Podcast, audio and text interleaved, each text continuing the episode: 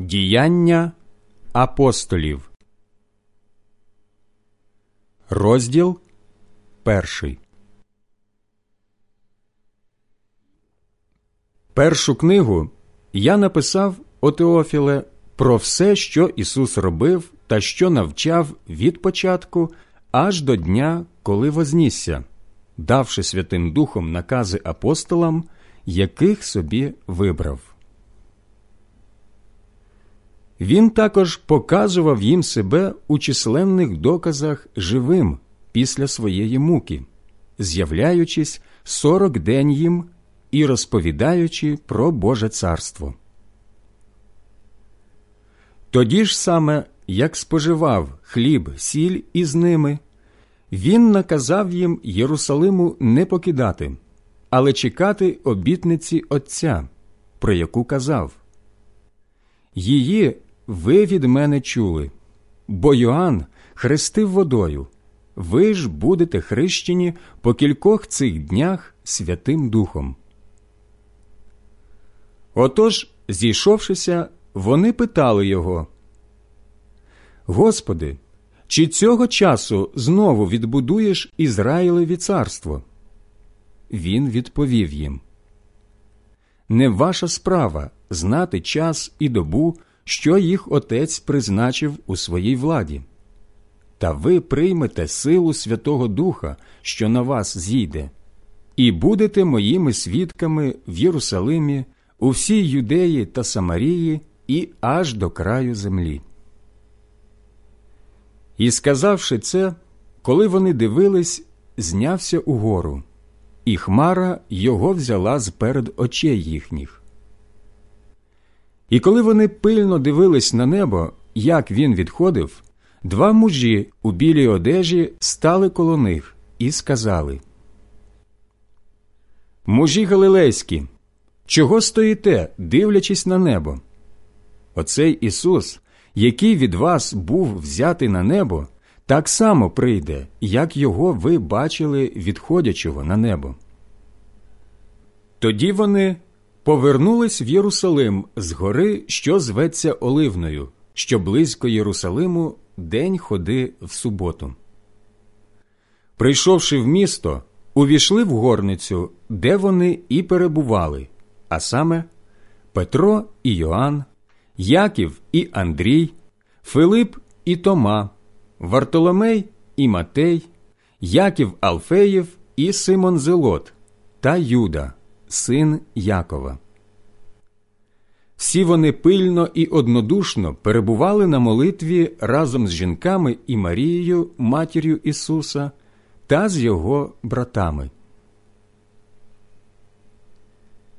Тими днями Петро, ставши серед братів, яких зібралося їх разом до 120, промовив Мужі, браття, треба було, щоб збулося Писання, яке Дух Святий прорік був устами Давида про Юду, який зробився проводарем тих, що схопили Ісуса.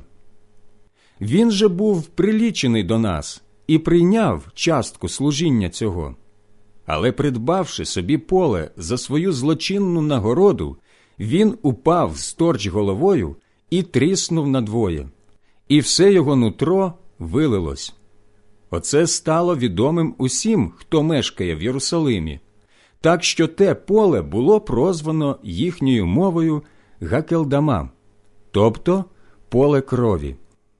Бо в книзі псалмів написано Хай огорожа його стане пусткою, і ніхто у ній хай не мешкає, а також нехай його служіння візьме другий.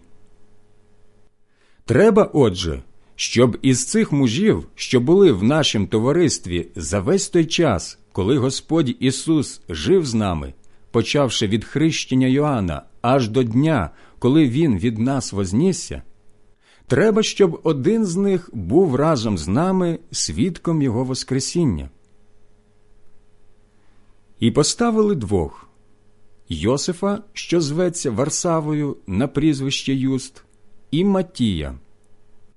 І, помолившись, сказали Ти, Господи, всіх серцезнавче, вкажи, кого з цих двох ти вибрав, щоб узяти місце тієї служби і апостольства, що від нього Юда відпав, щоб відійти на своє місце.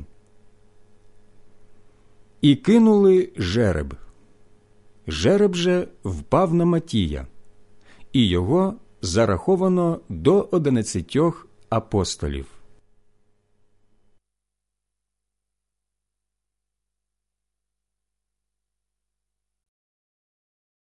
Діяння апостолів, розділ другий. А як настав день п'ятидесятниці, всі вони були вкупі на тім самім місці. Аж ось роздався зненацька з неба шум, неначе подув буйного вітру, і сповнив увесь дім, де вони сиділи. І з'явились їм поділені язики, мов вогонь, і осіли на кожному з них. Усі вони сповнились Святим Духом і почали говорити іншими мовами, як Дух давав їм промовляти. А перебували в Єрусалимі між юдеями побожні люди з усіх народів, що під небом. І як зчинився той шум, зійшлась велика юрба і хвилювалася, бо кожний чув, як вони говорили його мовою. Здивовані і остовпілі, вони один до одного казали Хіба не галилеяни всі оці, що розмовляють? Як же воно, що кожний з нас чує нашу рідну мову? Партяни, мідяни, еламії і мешканці Месопотамії, юдеї і Кападокії, Понту і Азії, Фригії і Памфілії, Єгипту й околиць Лівії, що біля Кирени, римляни, що тут перебувають, юдеї і прозеліти, критяни і араби. Ми чуємо їх, як вони нашими мовами проголошують величні діла Божі. Всі дивувались і збентежені один до одного казали що б це могло бути? Інші ж з насмішкою казали. То вони молодим вином повпивалися. Тоді Петро виступив з одинадцятьма, підняв свій голос і так до них промовив. Мужі юдейські та всі ви, мешканці Єрусалиму, нехай це буде вам відомим, і вислухайте моє слово. Люди ці не п'яні, як ви гадаєте, бо тільки третя година дня. Але це те, що був сказав пророк Йоїл. І буде останніми днями, каже Бог, я виллю мого духа на всяке тіло. Ваші сини і ваші дочки будуть пророкувати, і ваші юнаки будуть бачити видіння, і старшим вашим будуть сни снитись. І на слуг моїх, і на слугинь моїх я сими днями виллю мого духа, і вони будуть пророкувати. І я дам чуда вгорі на небі і знаки внизу на землі, кров, вогонь і куряву диму. Сонце обернеться у темряву, місяць у кров, перш ніж настане день Господній великий і славний а кожний, хто призве ім'я Господнє, той спасеться. Мужі ізраїльські, послухайте оці слова. Ісуса Назарянина, якого Бог засвідчив серед вас силою, чудами і знаками, що їх Бог зробив між вами через нього, як ви самі знаєте. Отого Ісуса, згідно з визначеною постановою і передбаченням Божим, ви видали і вбили руками беззаконних, прибивши до Христа. Його Бог воскресив, порвавши пута смерті, бо неможливо було, щоб вона держала його в своїй владі. Бо Давид про нього казав Я бачив Господа передо мною завжди, бо він у мене по правиці, щоб я не захитався. Ось чому звеселілось моє серце і зрадів мій язик. До того ж і тіло моє відпочине в надії, бо ти не заставиш душі моєї в аді і не даси твоєму святому бачити зітління. Ти дав мені дороги життя знати, сповниш мене радощами перед Твоїм видом. Мужі, брати, дозвольте мені сміло вам сказати про патріарха Давида, що помер і був похований, і гріб його у нас по цей день. Але бувши пророком і знавши, що Бог клятвою йому поклявся посадити на його престолі потомка з його лона, він предвидів і говорив про Христове Воскресіння, що ані його душа не була заставлена в аді, ані його тіло не бачило зітління. Оцього Ісуса Бог воскресив, ми всі цьому свідки. Він, отже, вознесений Божою правицею, одержав від Отця обіцяного Святого Духа і вилив його. Ось воно те, що ви бачите і чуєте. Давид бо не зійшов на небо, сам же він каже Господь мовив владиці моєму, сядь праворуч мене, поки не покладу ворогів твоїх під ніжком ніг твоїх. Нехай, отже, весь дім Ізраїля напевно знає, що Бог зробив Господом і Христом оцього Ісуса, якого ви розіп'яли. Почувши це, вони розжалобилися серцем і сказали до Петра і до інших апостолів. Що нам робити, мужі, браття?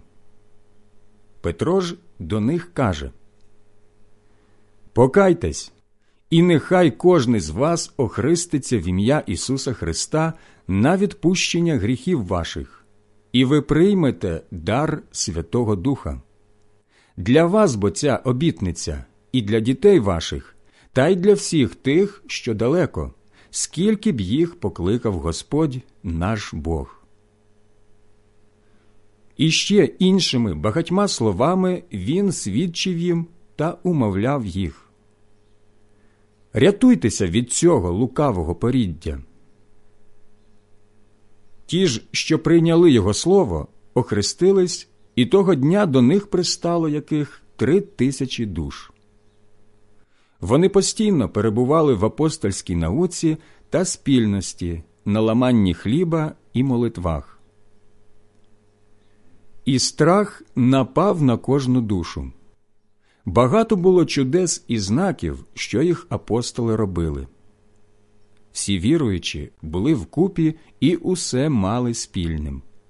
Вони продавали свої маєтки та достатки і роздавали їх усім, як кому чого треба було. Щодня вони однодушно перебували у храмі, ламали по домах хліб і споживали харчі з радістю і в простоті серця, хвалили Бога і втішалися любов'ю всього люду. Господь же додавав щодня до церкви тих, що спасалися.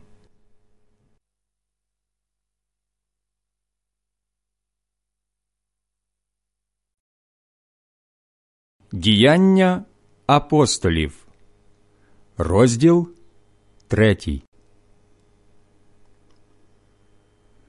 Петро і Йоанн ішли у храм на молитву о дев'ятій годині. А був там чоловік, кривий від лона матері своєї, якого приносили і клали щодня біля дверей храму, що звалися красними, просити милостині від тих, що йшли до храму. Як тільки він побачив Петра і Йоанна, що саме входили у храм, попросив у них милостиню. Петро з Йоанном, споглянувши на нього, сказали Глянь на нас. Той вдивлявся у них, сподіваючися щось від них дістати. Петро ж промовив Срібла і золота нема у мене. Що ж маю, те тобі даю. в ім'я Ісуса Христа Назарянина, встань і ходи. І, схопивши його за правицю, підвів його, і тієї ж хвилини окріпли його ноги з суглобами. Встав той, зірвавшись, і почав ходити, і увійшов з ними у храм, ходячи, підскакуючи і хвалячи Бога. Увесь народ бачив, як він ходив і хвалив Бога. Вони пізнали його, що це той, який сидів в прекрасних дверях храму для милостині, і сповнилися страхом та здивуванням над тим, що йому сталося. А тому, що він тримався Петра і Йоанна, увесь народ, здивований, прибіг до них у притвор, званий Соломоновим. Побачивши це, Петро промовив до народу. Мужі ізраїльські, чому дивуєтесь з цього? Чому ви дивитесь на нас, не би ми вчинили власною силою і нашим благочестям те, що оцей ходить? Бог Авраама, Ісаака і Якова, Бог отців наших, прославив слугу свого Ісуса, що його ви видали і відреклися перед Пилатом, коли цей присудив його пустити. Ви ж святого і праведного зреклися і просили, щоб вам помиловано чоловіка душогубця, а творця життя вбили. Та Бог воскресив його з мертвих, чому ми свідки. І через віру в Його ім'я, ім'я Ісуса вздоровило оцього, що ви бачите і знаєте, і віра, що через нього дала йому повне видуження перед усіма вами. Однак, браття, я знаю, що ви через незнання це зробили, як і ваші князі. Та Бог здійснив це так, що наперед звістив устами всіх пророків, що Христос має страждати. Тож покайтеся і наверніться, щоб ваші гріхи були стерті, і щоб так прийшли від Господа часи відпочинку, і Він прислав призначеного вам Христа Ісуса. Треба було, щоб його прийняло небо аж до часу відновлення усього, про що Бог споконвіку говорив устами своїх святих пророків. Мойсей сказав Господь, Бог наш, піднесе вам пророка, як мене, з посеред братів ваших. Ви слухатиметесь Його в усьому, що вам скаже. А кожний, хто не буде слухатися того пророка, буде викорінений з народу. Так само всі пророки від Самуїла і ті, що говорили потім, звіщали про ці дні. Ви сини пророків і завіту, що Бог був заключив з вашими батьками, кажучи до Авраама. В твоїм потомстві будуть благословенні всі сім'ї землі. Вам насамперед Бог воскресив слугу свого і послав його, щоб він благословив вас та відвертав кожного з вас від поганих учинків.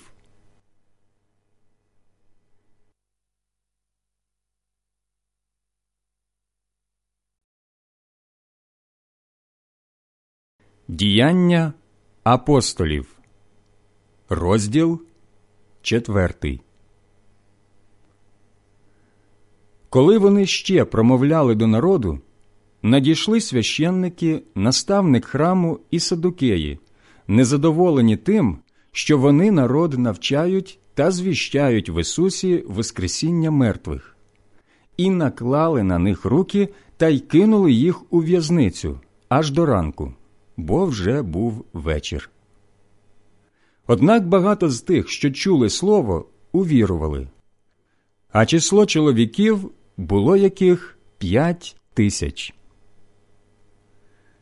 На другий день зібралися їхні начальники, старші та книжники в Єрусалим, і первосвященник Анна, і Каяфа, і Йоанн, і Олександр, і скільки було з первосвященничого роду. Вони поставили їх посередині і питали, якою силою або яким ім'ям ви це зробили? Тоді Петро, наповнений Духом Святим, до них промовив Начальники народу і старші, коли вже нас допитують сьогодні про добре діло, зроблене недужому, і як він став здоровим, то нехай буде відомо всім і всьому народові ізраїльському, що ім'ям Ісуса Христа Назарянина, якого ви розіп'яли, а якого Бог воскресив з мертвих, ним цей стоїть здоровий перед вами. Він отой камінь, яким ви, будівничі, знехтували, і який став головним на розі. І нема ні в кому іншому спасіння, бо немає іншого імені під небом, що було дане людям, яким ми маємо спастися. Побачивши сміливість Петра і Йоанна та зрозумівши, що вони люди неписьменні і невченні, дивувались і спізнали, що вони були з Ісусом.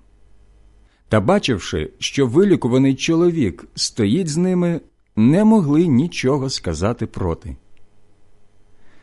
Звелівши вивести їх з Синедріону, вони почали радитися між собою і говорили, що нам із цими людьми робити? Бо ж вони зробили явне чудо. Воно стало відомим всім мешканцям Єрусалиму, і заперечити його ми не можемо. Але щоб воно більше не поширювалося в народі, ми заборонимо їм під загрозою не говорити більше в це ім'я нікому з людей. І, покликавши їх, наказали, щоб вони ні слова не говорили, ані не навчали іменем Ісуса. Та Петро і Йоанн сказали їм у відповідь Чи воно справедливо перед Богом вас більше слухати, ніж Бога? Розсудіть. Не можемо, бо ми не говорити про те, що самі бачили та чули. Ті знов, погрозивши їм, бо не знайшли нічого, за що б їх покарати, відпустили їх задля народу, всі бо прославляли Бога за те, що сталося. Чоловік же, над яким сталося це чудо оздоровлення, мав понад сорок років. А як їх відпустили, вони прибули до своїх і розповіли, що первосвященники і старші до них сказали. Ці, вислухавши, однодушно піднесли голос до Бога і сказали Владико, ти сотворив небо і землю, море і все, що в них є. Ти сказав Духом Святим через уста батька нашого Давида. Чого заметушилися погани і задумали народи марне? Царі землі зібралися, і князі зійшлися докупи на Господа і на помазаника Його. Бо й справді у цім місті зійшлися проти слуги Твого святого Ісуса, якого Ти помазав, Ірод і Понтій Пилат з поганими і людьми ізраїльськими, щоб зробити те, що Твоя всемогутність і мудрість уже наперед були постановили, щоб те сталося. І нині, Господи, споглянь на їхні погрози і дай Твоїм слугам з повною сміливістю проповідувати Твоє Слово. Простягни Твою руку на вздоровлення, нехай стаються знаки і чудеса іменем святого Слуги Твого Ісуса. Коли ж вони молилися, затряслося те місце, де вони зібралися, і всі сповнилися Святим Духом і сміливо звіщали Слово Боже. Громада вірних мала одне серце і одну душу, і ні один не називав своїм щось з того, що кому належало, але все в них було спільне. Апостоли з великою силою свідчили про Воскресіння Господа Ісуса і були всім вельми любі. Тому й ніхто з них не був у злиднях, бо ті, що були власниками земель або мали доми, їх продавали, приносили гроші за продане та й клали в ноги апостолів, і роздавалось це кожному за його потребою. А Йосиф, якого апостоли прозвали Варнавою, що значить син утіхи, Левіт, родом з Кіпру, мав поле. Продавши його, він приніс гроші і поклав у ногах апостолів.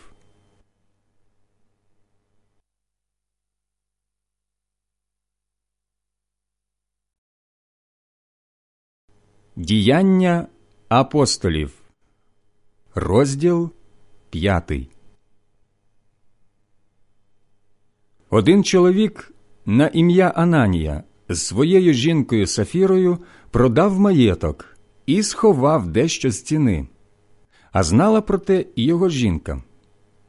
Решту ж приніс і поклав у ногах апостолів. Тоді Петро сказав Ананіє, чому то сатана наповнив твоє серце, щоб обманути Святого Духа і ховати частину ціни поля? Хіба те, що ти мав, не твоє було? І коли його продав, хіба гроші не були у твоїй владі? Чому ж ото ти зважився у своєму серці на той учинок? Ти обманув не людей, а Бога. Почувши ці слова, Ананія впав та й умер. І страх великий огорнув усіх тих, що чули те. Тоді молодші встали, обгорнули його, взяли на бік і поховали. Через яких, може, три години, не знаючи, що сталося, увійшла його жінка. Озвався Петро до неї. Скажи мені, чи ви за стільки то були продали поле? Вона відповіла Так, за стільки. Тоді Петро до неї. Як то, що ви змовилися, щоб спокушувати Господнього духа? Ось ноги тих, що поховали твого чоловіка на порозі, вони й тебе винесуть. І вмить вона впала йому в ноги та й умерла. Хлопці ж увійшли і застали її мертву, і, винісши, поховали біля її чоловіка. Великий страх обняв усю церкву і всіх, що чули про те. Руками апостолів робилося багато знаків і чудес у народі.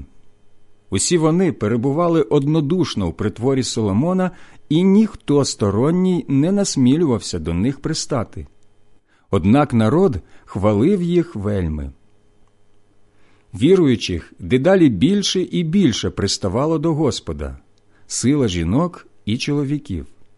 Так що й на вулиці виносили недужих і клали на постелях і на ліжках, щоб як ітиме Петро, бодай тінь його на кого-небудь з них упала.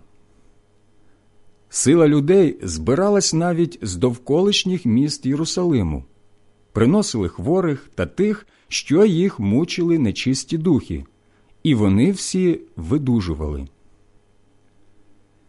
Встав тоді первосвященник і всі ті, що були з ним, то була секта Садукеїв, і повні заздрощів наклали руки на апостолів і вкинули їх до громадської в'язниці. Але вночі ангел Господень відчинив двері в'язниці і, вивівши їх, мовив Ідіть і, ставши в храмі, говоріть до народу всі слова життя цього. Почувши це, вони у досвіта війшли у храм і почали навчати.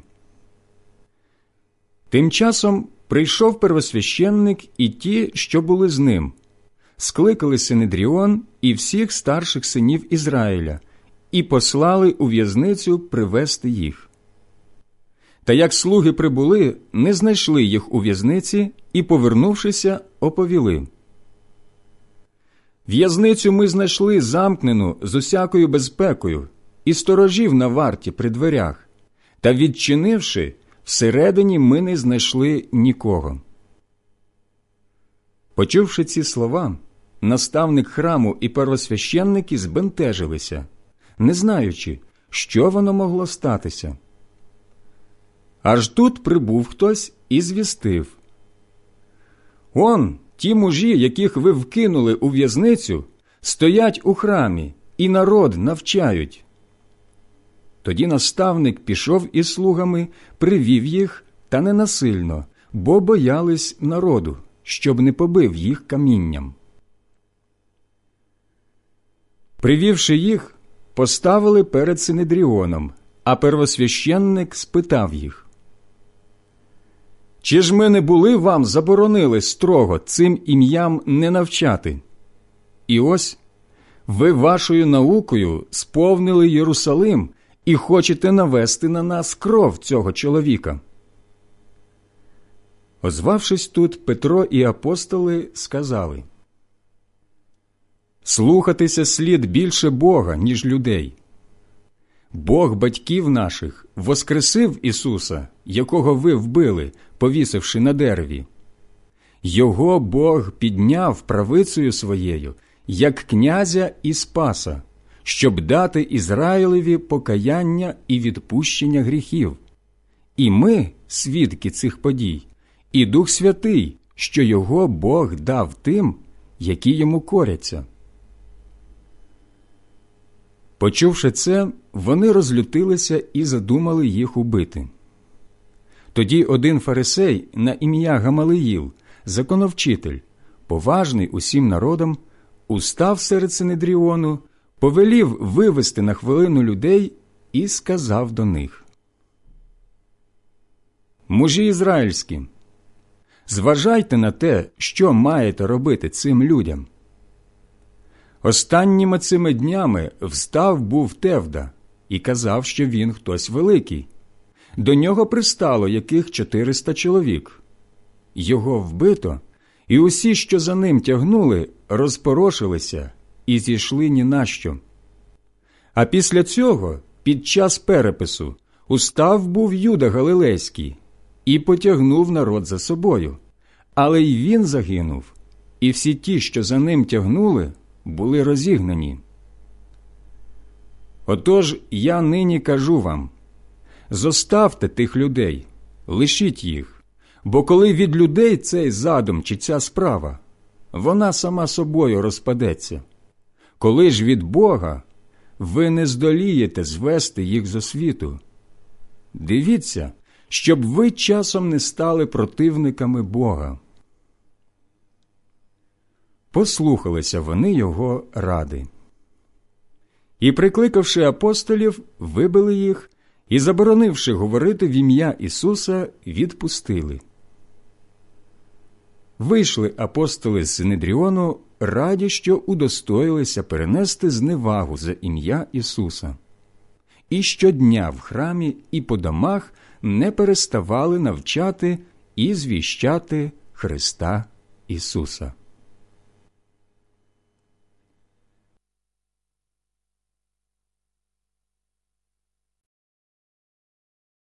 Діяння апостолів, розділ шостий. Тими ж днями, коли учнів ставало дедалі більше, зчинилось нарікання геленістів на євреїв, що вдів їхніх занедбано в щоденній службі. Тоді дванадцятеро прикликали громаду учнів і сказали Не личить нам лишити Слово Боже і при столах служити. Виглядіть собі, отже, з поміж вас, брати, сімох мужів доброї слави, повних духа та мудрості, а ми їх поставимо для цієї служби. Самі ж будемо пильно перебувати у молитві і служінні слова.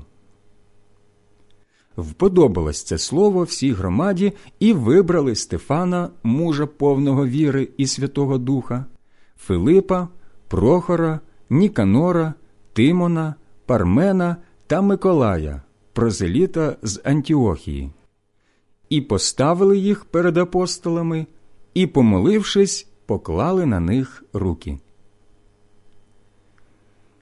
І росло Слово Боже, та вельми множилось число учнів у Єрусалимі, і велика сила священників були слухняні вірі. Стефан же, повний благодаті і сили, творив чуда і великі знаки в народі. І встали деякі з синагоги так званої лібертинів, киринеїв, олександрійців, а й з Кілікії та й з Азії, і сперечалися із Стефаном, але не могли встояти супроти мудрості і духа, що ним він говорив. Тоді вони підмовили людей, щоб сказали ми чули, як він говорив образливі слова проти Мойсея та проти Бога, і підбурили народ, старших та книжників, і, наскочивши, схопили і привели його в Синедріон. Там вони поставили свідків, які говорили цей чоловік не перестає говорити проти цього святого місця та закону. Ми чули, як він говорив що Ісус, отой Назарянин, зруйнує це місце і переінакшить звичаї, які Мойсей був передав нам. І коли всі, що засідали в Синедріоні, пильно дивилися на нього, бачили його обличчя, немов обличчя ангела.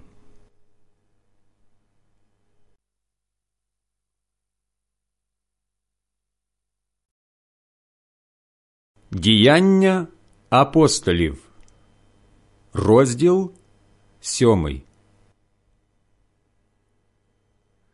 А первосвященник спитав, чи воно справді так? Він же відповів. Мужі, брати і отці, слухайте. Бог слави з'явився батькові нашому Авраамові як він ще був у Месопотамії, перш ніж він оселився у Харані, і сказав до нього: Вийди з землі твоєї і з роду твого, і йди в землю, яку покажу тобі. Тоді він вийшов з халдейської землі і оселився у Харані, а звідси, як умер його батько, Бог переселив його у цю землю, в якій живете нині і не дав йому в ній спадщини ані на ступінь ноги, але обіцяв дати її йому в посілість і його потомкам після нього, хоч у нього і не було дитини. А Бог сказав йому, що його потомство буде захожим у чужій країні, і його поневолять і будуть гнобити чотириста років. Але народ, що вони йому будуть служити, сказав Бог, я буду судити. А після цього вони вийдуть і служитимуть мені на оцім місці. І дав йому союз обрізання. Тож Авраам породив Ісаака і на восьмий день його обрізав, а Ісаак Якова, а Яків дванадцять патріархів. А патріархи із заздрості продали Йосифа у Єгипет, та Бог був з ним, і визволив його з усіх його скорбот, і дав йому мудрість і ласку перед фараоном, царем єгипетським. А цей настановив його правителем над Єгиптом та над усім домом. Аж тут настала голоднеча по всьому Єгипті і Ханаані та велике лихо і наші батьки не знаходили поживи. Яків, зачувши, що в Єгипті є збіжжя, послав туди перше батьків наших, а другим разом Йосиф дав себе пізнати своїм братам, і фараонові стало відомим походження Йосифа. А Йосиф послав і прикликав до себе свого батька Якова і усю родину сімдесят п'ять душ. От і зійшов Яків у Єгипет, і помер сам він і батьки наші. І перенесли їх у Сихем, і поклали в гробі, що його Авраам був собі купив за ціну срібла в синів Хамора у Сихемі. Як же наближався час обітниці, що нею Бог поклявся був Авраамові, народ розрісся і намножився в Єгипті. Аж поки настав інший цар в Єгипті, що не знав Йосифа. Він, обходячись підступно з нашим людом, гнобив батьків наших і змушував їх викидати власних дітей, щоб вони не жили. І саме під ту пору народився Мойсей і був угодний Богу. Його годовано три місяці у домі батька його. Коли ж він був викинутий, взяла його дочка Фараонова і вигодувала його собі за сина. І Мойсей був навчений всієї мудрості єгиптян, і він був сильний у своїх словах і ділах. А як йому сповнилося сорок років, спало йому на думку відвідати братів своїх, синів Ізраїля. І як він побачив, що одному з них чинили кривду, заступився за нього і відомстив покривдженого, вбивши єгиптянина. Брати його, гадав собі, зрозуміють, що Бог його рукою давав спасіння їм, але вони не зрозуміли. На другий день з'явився їм, як вони бились, і єднав їх у мирі, кажучи Мужі, ви ж брати, чому один одному завдаєте кривду? А той, що кривдив ближнього, відіпхнув його і мовив Хто це тебе поставив над нами князем і суддею? Чи не хочеш ти й мене вбити, як учора вбив єгиптянина? При цім же слові втік Мойсей і жив приходним у землі Мідіанській, де породив двох синів. Коли минуло сорок років, з'явився йому в пустині гори Синаю ангел у полум'ї куща вогняного. Мойсей, побачивши, здивувався тим видінням. Та коли підійшов ближче, щоб придивитись, пролунав голос Господній Я Бог твоїх батьків, Бог Авраама, Ісаака та Якова. Увесь тремтячи, Мойсей не зважувався глянути. Тоді Господь сказав до нього Скинь з ніг твоїх взуття, бо місце, де стоїш, земля свята. Бачив я, бачив муку мого народу в Єгипті, і стогін його почув я, і от зійшов їх визволити. Ходи ж тепер, пошлю тебе в Єгипет. Оцього Мойсея, якого вони відсурались, кажучи, хто тебе поставив князем із суддею, оцього Бог послав як князя та збавителя за посередництвом ангела, що йому в кущі з'явився. Оцей вивів їх, робивши чудеса та знаки в єгипетській землі і у Червонім морі, і у пустині сорок років. Це той Мойсей, що сказав синам Ізраїля Бог воздвигне з поміж братів ваших пророка, як мене. Це той, що в громаді на пустині був з ангелом, який говорив до нього на гори Сінай, та з нашими батьками. То він одержав живі слова, щоб вам їх передати. Це той, якому батьки наші коритись не хотіли, а відіпхнули його і серцями своїми повернулись у Єгипет, кажучи Аронові Зроби нам богів, які б ходили перед нами, бо той Мойсей, що вивів нас з єгипетського краю, не відаємо, що з ним сталося. І зробили собі тими днями теля, і жертви приносили Бовванові, і були раді ділом рук своїх.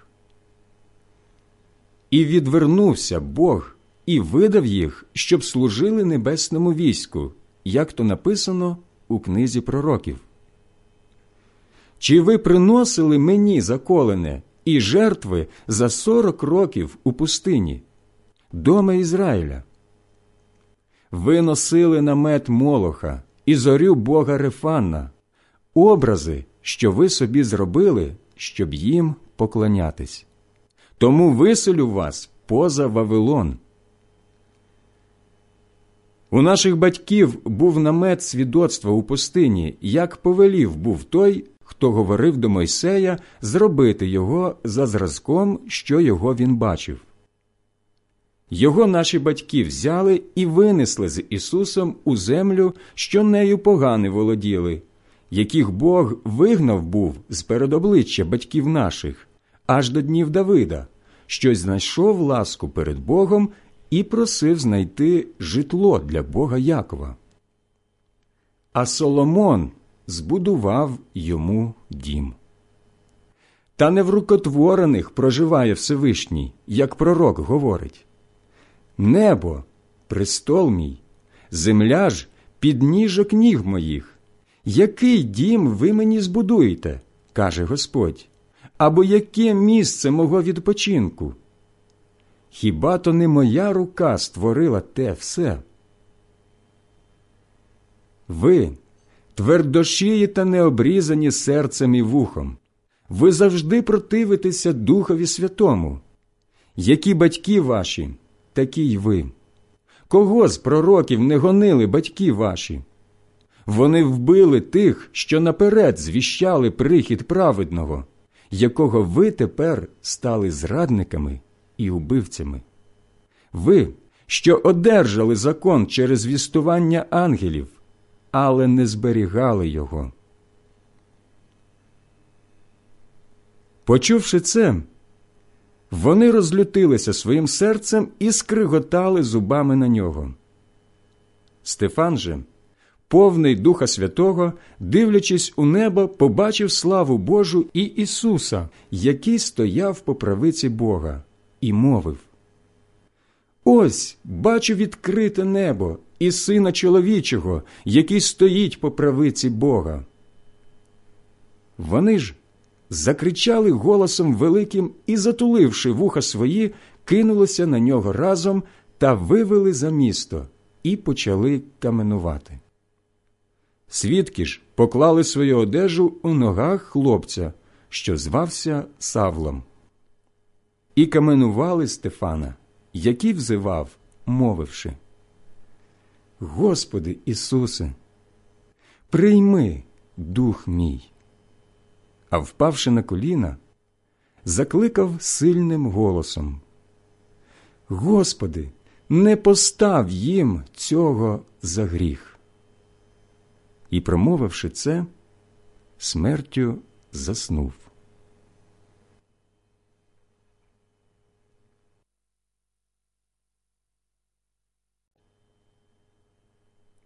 Діяння апостолів Розділ восьмий. Савл погоджувався з його вбивством. І настало того дня велике переслідування церкви, що в Єрусалимі. Всі, крім апостолів, розсипались по селах Юдеї та Самарії. Побожні люди поховали Стефана і зчинили великий плач по ньому. Савл руйнував церкву. Вдираючись до хат, витягав чоловіків та жінок і передавав їх у в'язницю. Ті, отже, що порозсипались, ходили по країні і звіщали Слово Боже. Так і Филип, прийшовши в місто Самарію, проповідував їм Христа. А народ однодушно уважав на те, що Филип говорив слухаючи його і бачивши ті знаки, що він чинив, бо з багатьох виходили нечисті духи, що в них були, і кричали голосом великим. І сила паралітиків та кривих видужувала. Радість же була велика в тім місті. А був перед тим у тому місті один чоловік, Симон на ім'я, що займався чаклунством і дивував люд самарійський та видавав себе за щось велике. За ним усі від найменшого до найбільшого слідом ходили, кажучи Цей чоловік сила Божа, що її звуть великою. Отож вони до нього були уважні, бо він довго дивував їх чарами своїми. Та як повірили Филипові, що звіщав їм Царство Боже і ім'я Ісуса Христа, хрестились чоловіки і жінки. Увірував тоді і сам Симон, і, охрестившись, перебував з Филипом. А бачивши знаки і великі чуда, що робились, дивувався. Довідавшися, що Самарія прийняла Слово Боже, апостоли, які були в Єрусалимі, послали до них Петра і Йоанна. Ці прийшли і помолилися за них, щоб вони прийняли Духа Святого, бо він ще не зійшов був ні на кого з них, а лише були охрещені в ім'я Господа Ісуса. Тоді поклали на них руки, і вони прийняли Святого Духа. Як же побачив Симон, що через накладання апостольських рук дається дух, приніс їм гроші і каже Дайте і мені таку владу, щоб той, на кого я покладу руки, прийняв Святого Духа. Петро ж сказав до нього Срібло твоє, нехай з тобою буде на погибель, бо ти за гроші думав придбати дар Божий. Нема тобі у цій справі ні частки, ні спадщини, бо твоє серце не праве перед Богом. Покайся, отже, за лукавство своє і проси Господа, може, буде відпущена тобі ця думка твого серця. Бо ти, як бачу, в гіркій жовчі і путах неправди. А Симон відповів, кажучи Моліться ви до Господа за мене, щоб на мене ніщо не найшло з того, що ви сказали. Отож вони, засвідчивши і звістивши слово Господнє, повернулися в Єрусалим і благовістили чимало сіл самарійських. Ангел же Господній промовив до Филипа, кажучи Встань та піди на південь на дорогу, що йде з Єрусалиму в Газу. Вона безлюдна. І встав він і пішов. Аж ось етіопський муж, скопець, вельможа Кандакі, етіопської цариці, що був над усіма її скарбом та що прийшов був в Єрусалим на поклоніння, він повертався, сидячи на своїй колісниці і читаючи пророка Ісаю. Дух сказав до Филипа Підійди і пристань до цієї колісниці. Филип підбіг і почув, що той читав пророка Ісаю, і сказав до нього Чи розумієш, що читаєш? А він відповів Та як можу, коли ніхто мене не наставить? І попросив Филипа зійти і сісти біля нього. Місце ж писання, що той читав, було це. Його вели на заріз, мов овечку, мов те ягнятко безголосне, перед тим, хто стриже його. Так він не відкриває рота свого. В його приниженні відмовили йому суд. Рід його хто може оповісти? Життя бо його від землі вирвано.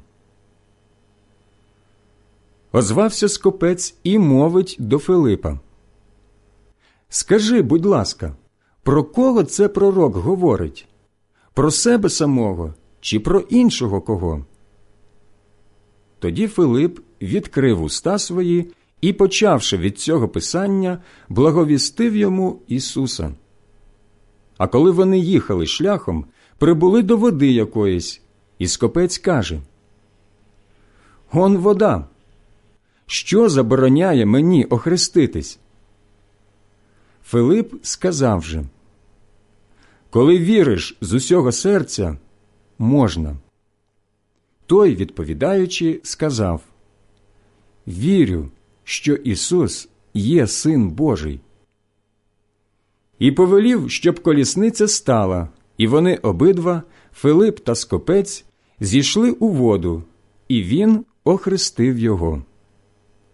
А коли вони вийшли з води, дух Господній забрав Филипа, і скопець не бачив його більше. Він їхав, радіючи дорогою своєю. Филип же опинився в Азоті і по дорозі звіщав Євангелію всім містам, аж поки не прийшов у Кесарію.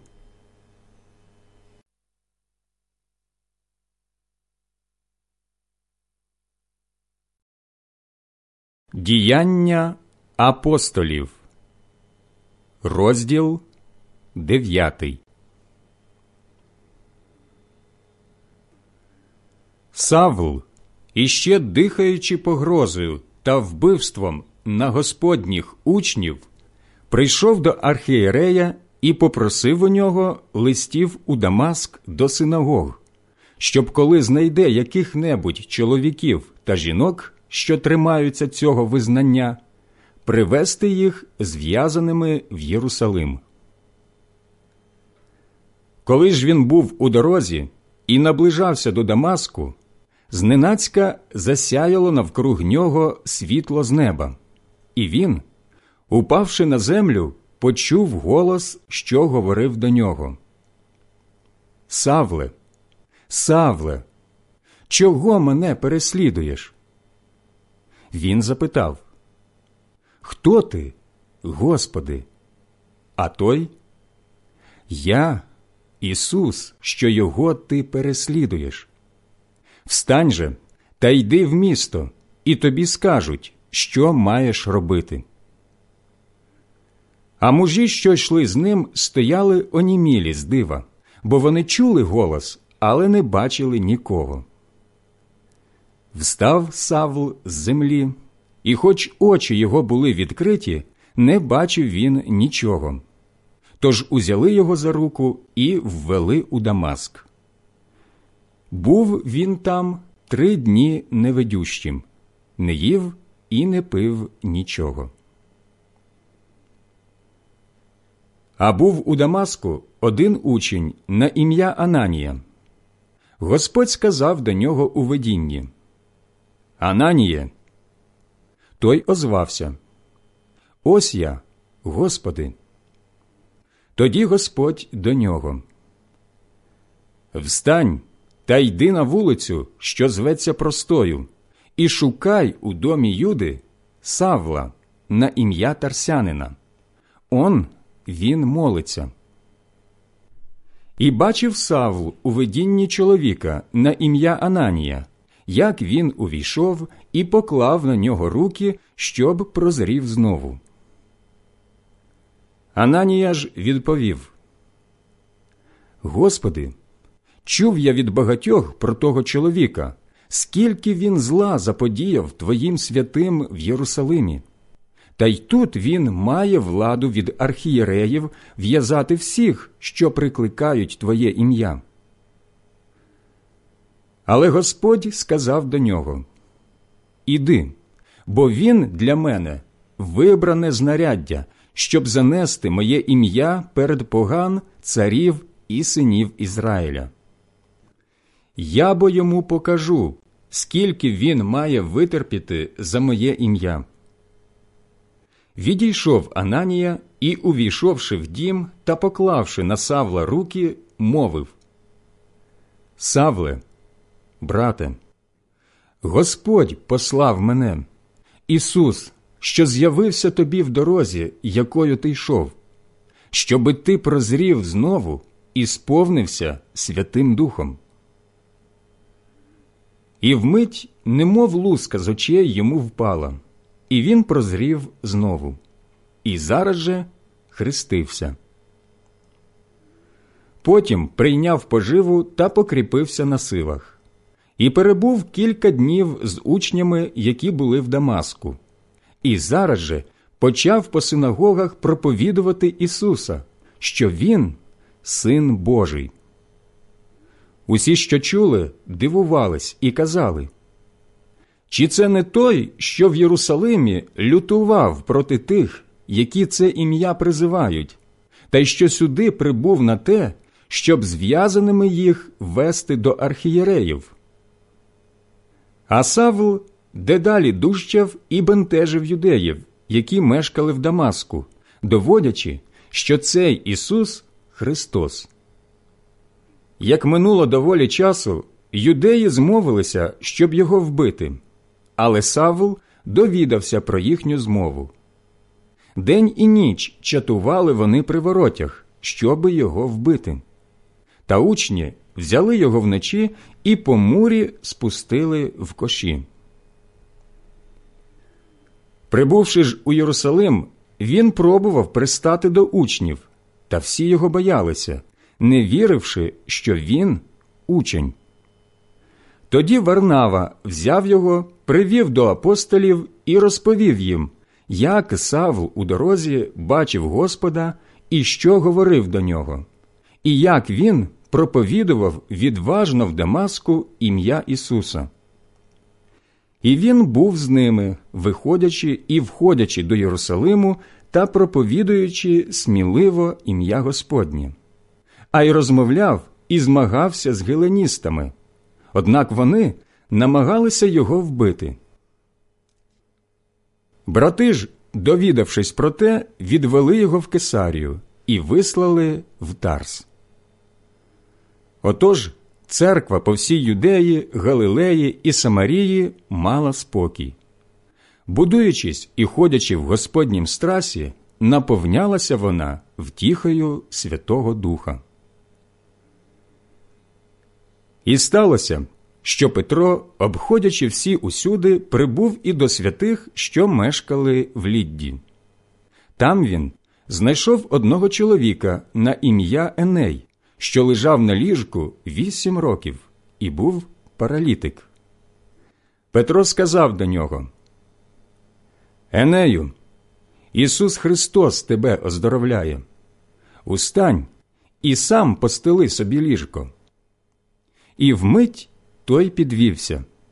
І бачили його всі мешканці Лідди та Сарону, і навернулися вони до Господа. Була ж у Яфі одна учениця на ім'я Тавита, що значить у перекладі Дорка Сарна. Вона була повна добрих діл та милостині, що чинила. І сталося тими днями, що вона занедужила і умерла. Обмили її і поклали в горниці. А що Лідда лежить близько Яфи, учні, почувши, що Петро там, послали двох чоловіків з просьбою до нього. Не отягайся прийти аж до нас. Петро негайно рушив з ними. І як прийшов, вони його повели наверх у горницю, де всі вдови оточили його з плачем, показуючи йому сукні і плащі, що їх робила дорка, бувши з ними. Велівши всім вийти з хати, Петро став на коліна і почав молитися, а, повернувшись до тіла, мовив Давито, встань. І та відкрила свої очі і, побачивши Петра, сіла. Він же подав їй руку та й підвів її, і, прикликавши святих та вдів, поставив її живою. Довідалась про це вся Яфа, і багато повірило в Господа. Доволі днів Петро перебував у Яфі в одного кожум'яки Симона.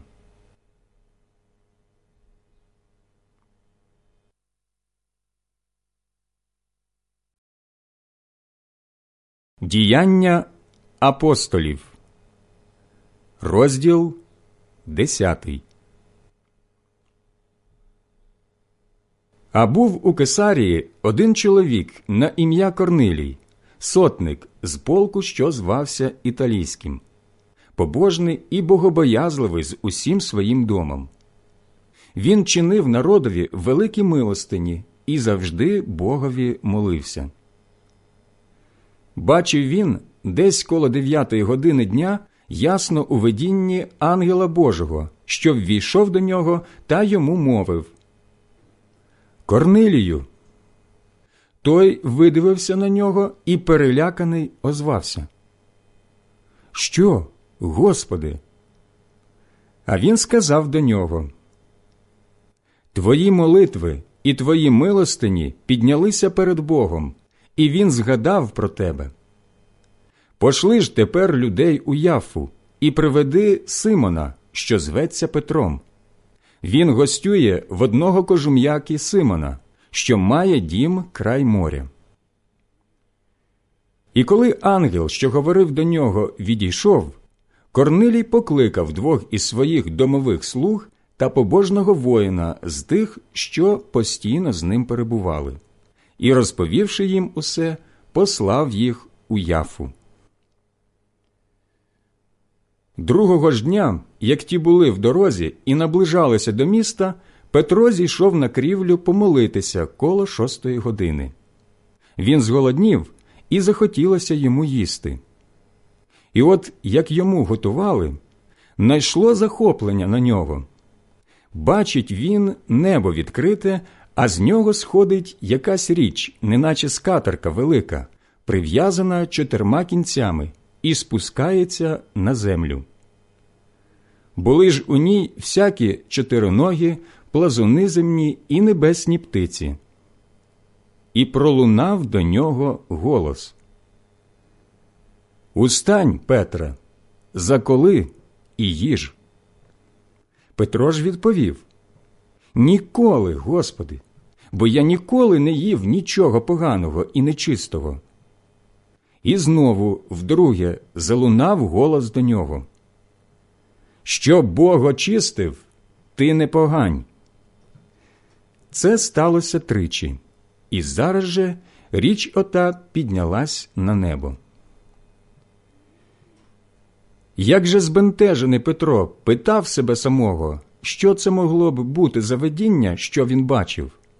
Он люди, послані Корнилієм, розпитавши про Симонову хату, стали біля дверей і, покликавши, спитали, чи тут гостює Симон на прізвище Петро. А як Петро роздумував над тим видінням, дух сказав до нього Он три чоловіки тебе шукають. Устань же, зійди вниз і піди з ними без усякого вагання, бо то я послав їх. Зійшов Петро до тих мужів і мовив Ось я, я той, кого ви шукаєте. Яка причина вашого приходу? Ті відповіли Корнилій сотник муж праведний і богобоязливий, доброї слави в усього юдейського народу, був святим ангелом повідомлений покликати тебе до свого дому і послухати слів твоїх. Отже, він запросив їх до себе та прийняв їх. Другого дня він устав і рушив з ними. Дехто з братів з Яфи теж пішли з ним. Наступного ж дня він увійшов у Кесарію, а Корнилій, скликавши рідню та близьких приятелів, чекав їх. І саме як Петро входив, Корнилій вийшов йому назустріч і, припавши йому до ніг, уклонився. Петро ж підвів його, кажучи Встань, бо я теж людина і, розмовляючи з ним, увійшов до середини, знайшов багато зібраних і до них промовив. Ви знаєте, що юдеєві не дозволено приставати до чужинця чи входити до нього. Та Бог мені об'явив, що не слід уважати ніяку людину за погану чи за нечисту. Тому я без вагання прибув на ваш поклик. Питаю, отже з якої причини ви по мене посилали? Корнилій відповів Ось уже четвертий день, як я о цій годині, о дев'ятій, молився у своїй хаті, аж ось передо мною став чоловік у сяючій одежі, і мовив Корнилію, твоя молитва вислухана, і твої милостині згадані перед Богом. Пошли, отже, в яфу і приклич Симона, що зветься Петром. Він перебуває в хаті Симона Кожум'які, край моря.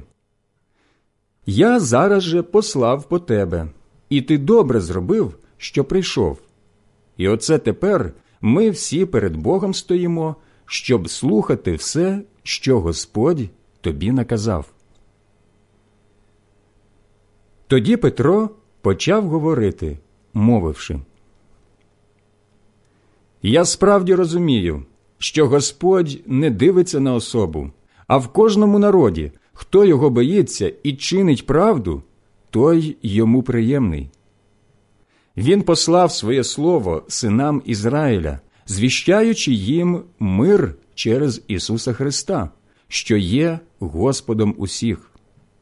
Ви знаєте, що сталося по всій юдеї, почавши з Галилеї, після хрещення, що проповідував Йоанн, про Ісуса з Назарету, якого Бог помазав Святим Духом та силою, і який прийшов, добро творячи та зціляючи всіх, що їх диявол поневолив, бо Бог був з ним.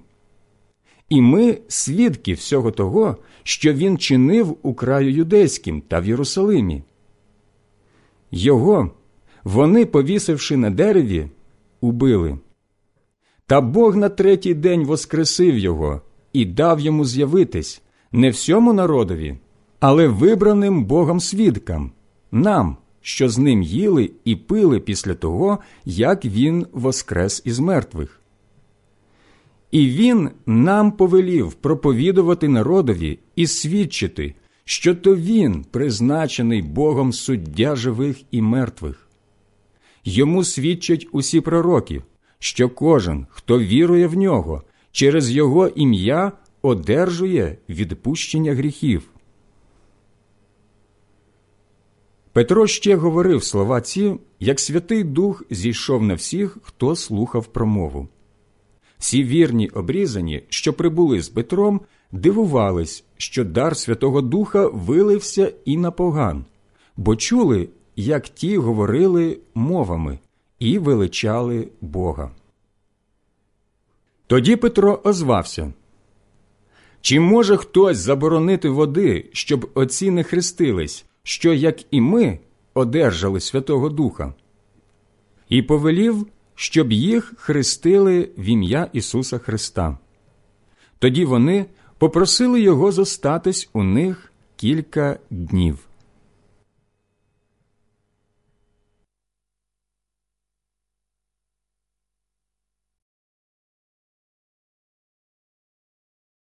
Діяння апостолів, розділ одинадцятий. Апостоли і брати, які були в юдеї, довідалися, що й погане прийняли Слово Боже. І як Петро прийшов в Єрусалим, обрізані накинулись на нього. Чого, мовляв, увійшов ти до необрізаних і їв з ними. Отут Петро і почав їм викладати за порядком усю справу.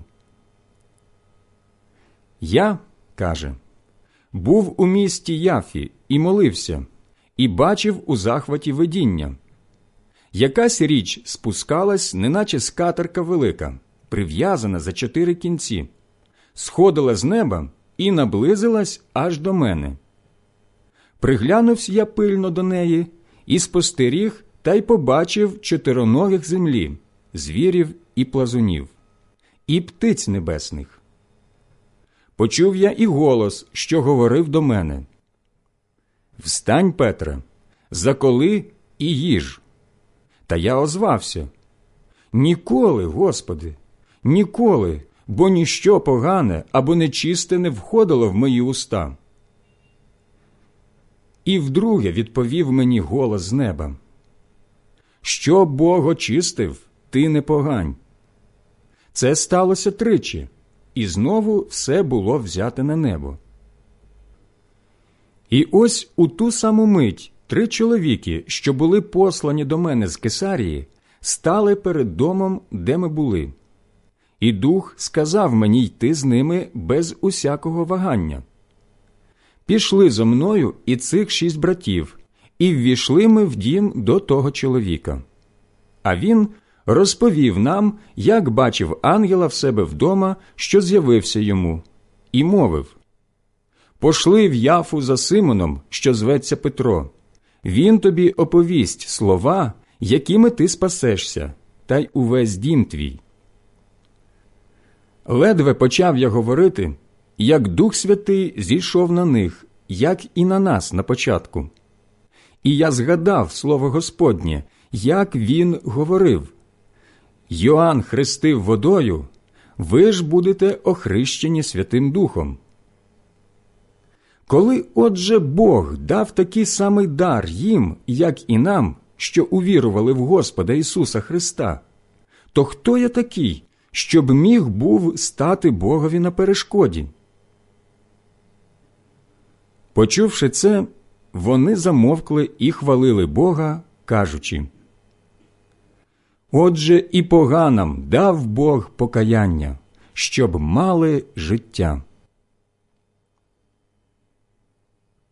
Ті ж, що були розсипалися через гоніння з приводу Стефана, досягли аж до Фінікії, Кіпру та й Антіохії, нікому не проповідуючи слова, крім юдеїв. Були ж поміж ними деякі мужі з Кіпру та з Кирени, які прийшли в Антіохію та промовляли і до греків, благовіствуючи їм Господа Ісуса. Рука Господня була з ними, і велике число було тих, що увірували і навернулися до Господа. Чутка про це дійшла до вух церкви, що в Єрусалимі, і вони вислали Варнаву в Антіохію. Коли він прийшов і побачив ласку Божу, зрадів і підбадьорив усіх триматися Господа рішучим серцем, бо він був чоловік добрий, повний Святого Духа та віри. І пристало багато людей до Господа. Тоді Варнава вирушив у Тарс розшукати Савла і, знайшовши, привів його в Антіохію. Вони збирались цілий рік у церкві і силу людей навчали. В Антіохії вперше учнів названо християнами. Прибули ж тими днями в Антіохію пророки з Єрусалиму. Один з них, Агав на ім'я, встав і прорік духом, що на всім світі має бути велика голоднеча яка і настала за Клавдія. Тож учні, кожний з них по спромозі ухвалили послати братам, що жили в юдеї, допомогу, що й зробили, пославши її до старших через руки Варнави і Савла.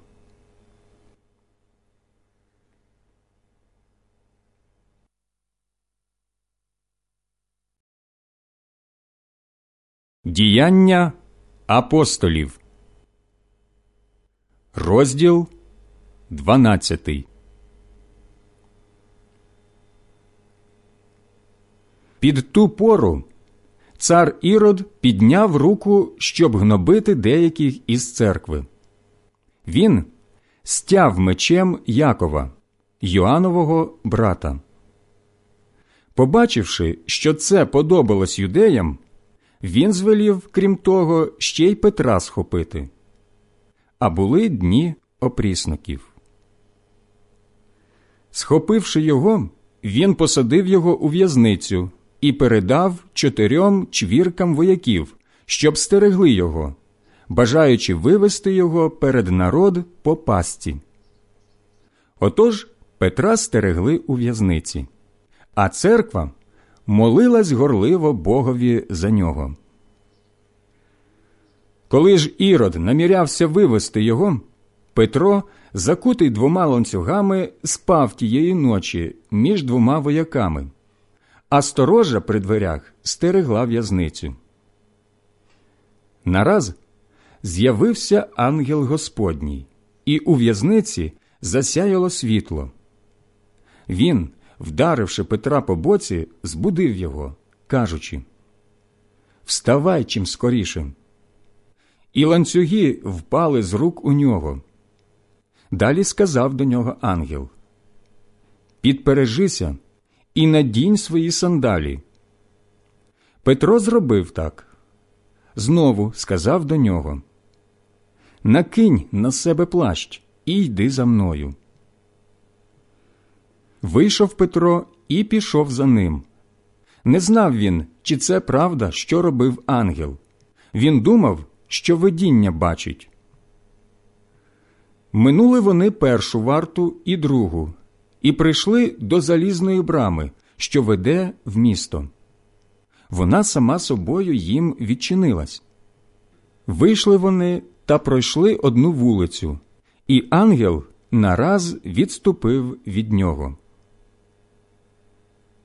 Тоді Петро, опритомнівши, мовив Тепер я справді знаю, що Господь послав ангела свого і вирвав мене з рук ірода і від усього, чого очікував юдейський народ.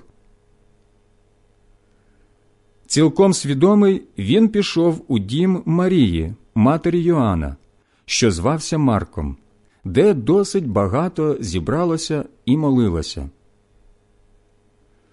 Як він постукав у хвіртку брами, вийшла послухати дівчина на ім'я Рода, і, пізнавши голос Петра, з радощів не відчинила брами, а вбігши, сповістила, що Петро стоїть при брамі. Ті їй сказали Ти збожеволіла. Вона ж таки своє твердила.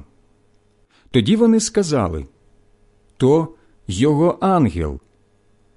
А Петро далі стукав.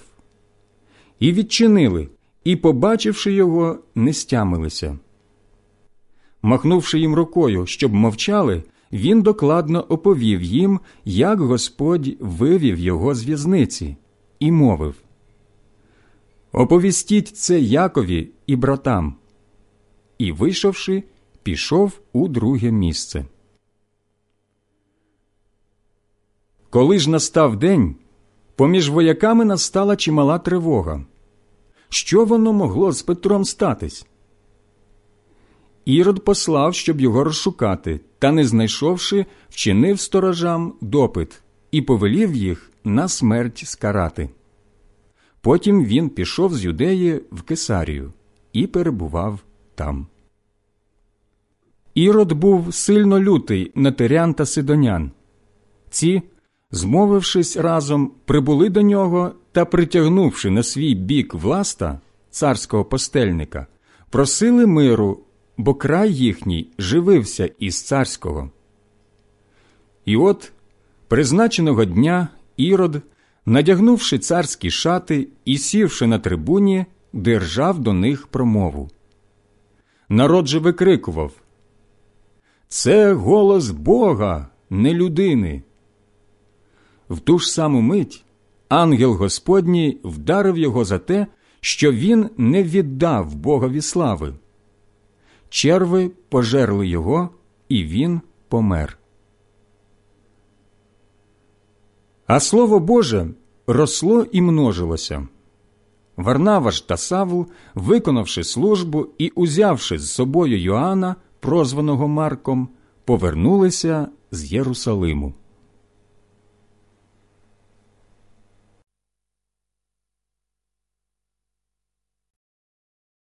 Діяння апостолів, розділ тринадцятий. Були ж в Антіохії у церкві, що там була, пророки і учителі, як ось Варнава, Симон, прозваний Нігер, Луки Киринейський, Манаен, вихований з іродом Тетрархом, і Савл. Якось одного разу, коли вони служили Господові і постили, Дух Святий промовив Відлучіть мені Варнаву і Савла на діло, до якого я їх покликав.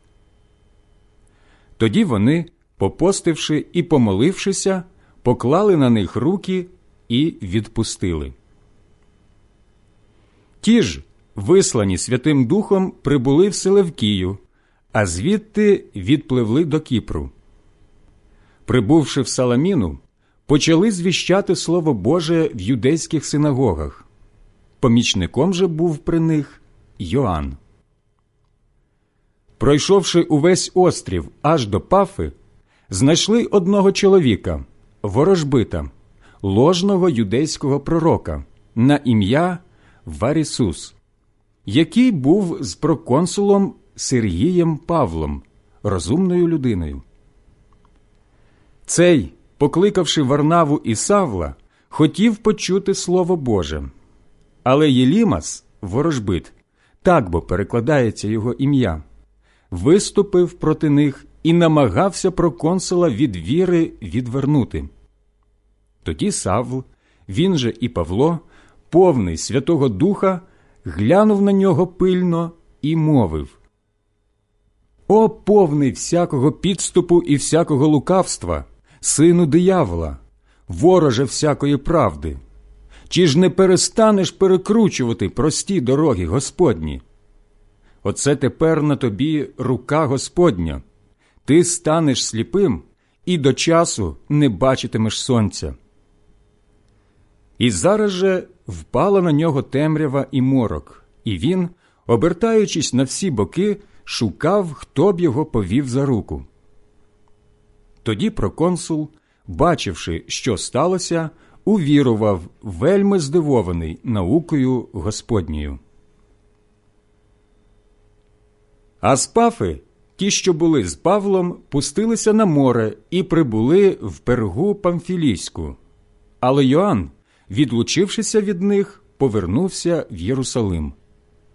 Вони ж, пройшовши поза Пергію, прийшли в Антіохію Пісідійську і дня суботнього ввійшли до синагоги і посідали. А по прочитанні закону та пророків наставники синагоги послали їм сказати Мужі, брати, як маєте якесь слово втіхи для народу, скажіте. Встав тоді Павло і, давши знак рукою, мовив Мужі ізраїльські, і ви, що боїтеся Бога, слухайте. Бог цього народу, Ізраїля, вибрав наших батьків і підняв угору цей народ під час його побуту в єгипетській землі, і потужньою рукою вивів їх із неї, і сорок років годував у пустині.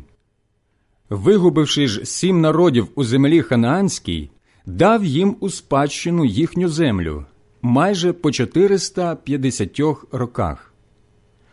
А після цього дав їм суддів аж до пророка Самуїла. Потім вони домагалися царя, і Бог дав їм Саула, сина Кіша, мужа з покоління Веніямина, на сорок років. Та Бог, відкинувши його, настановив їм царя Давида, якому так засвідчив Я знайшов Давида, сина Єсея, чоловіка мені до серця, що виконає всю мою волю.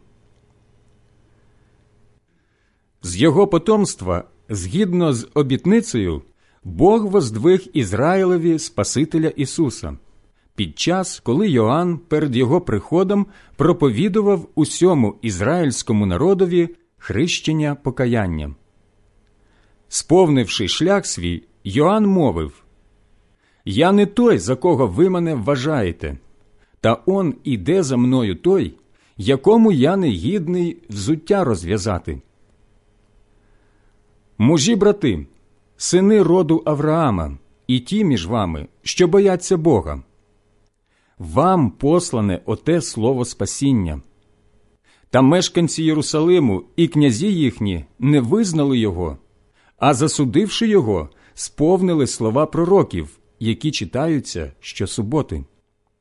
І, хоча й не знайшли ніякої смертельної вини на ньому, вимагали у Пилата вбити його. А коли виконали все, що було про нього написане, знявши його з Христа, поклали до гробу. Та Бог воскресив його з мертвих, і він багато днів являвся тим, що прийшли з ним з Галилеї в Єрусалим, які й тепер є свідками його перед народом. І ми звіщаємо вам ту обітницю, що була зроблена батькам нашим. Бог її здійснив нам, їхнім дітям, воскресивши Ісуса, як написано у другому псалмі. Ти, мій син, я сьогодні зродив тебе. А що він воскресив його з мертвих, так що він більше не повертається у зітління, то Бог так промовив Я дам вам святощі Давида, речі певні. Ось чому то в іншому місці він каже Ти не даси твоєму святому побачити зітління. Давид же, служивши свого часу волі Божій, помер і був прилучений до своїх предків, і зітління бачив. Той же, що його Бог воскресив, не бачив зітління. Нехай, отже, вам, мужі брати, буде відомо, що ним, Ісусом, звіщається вам прощення гріхів, і від усього, в чому ви не могли виправдатися законом Мойсея, ним кожний віруючий виправдовується. Уважайте ж, щоб з вами не сталося те, що сказано в пророків. Глядіть, презирливі, дивуйтеся і щезніть, бо я зроблю таке діло за ваших днів, якому не повірите, коли хтось розповість вам. Як же вони виходили, їх запросили, щоб вони і наступної суботи говорили їм про те саме.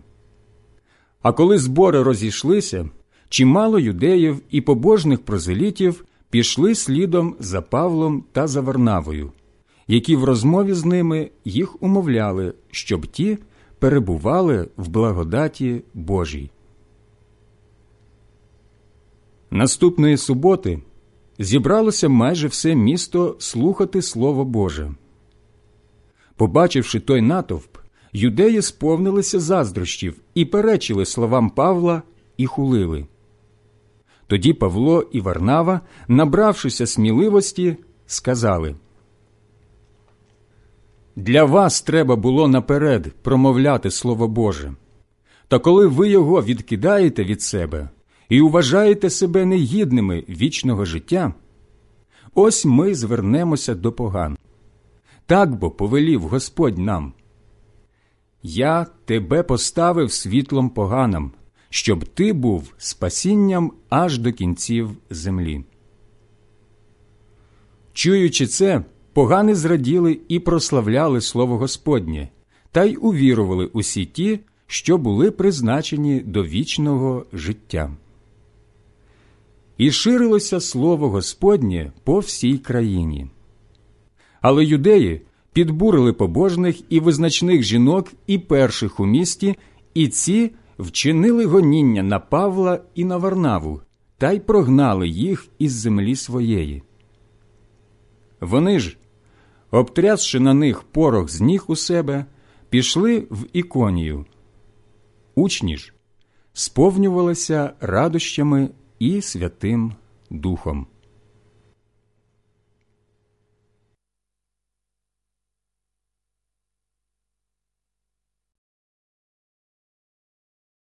Діяння апостолів, розділ 14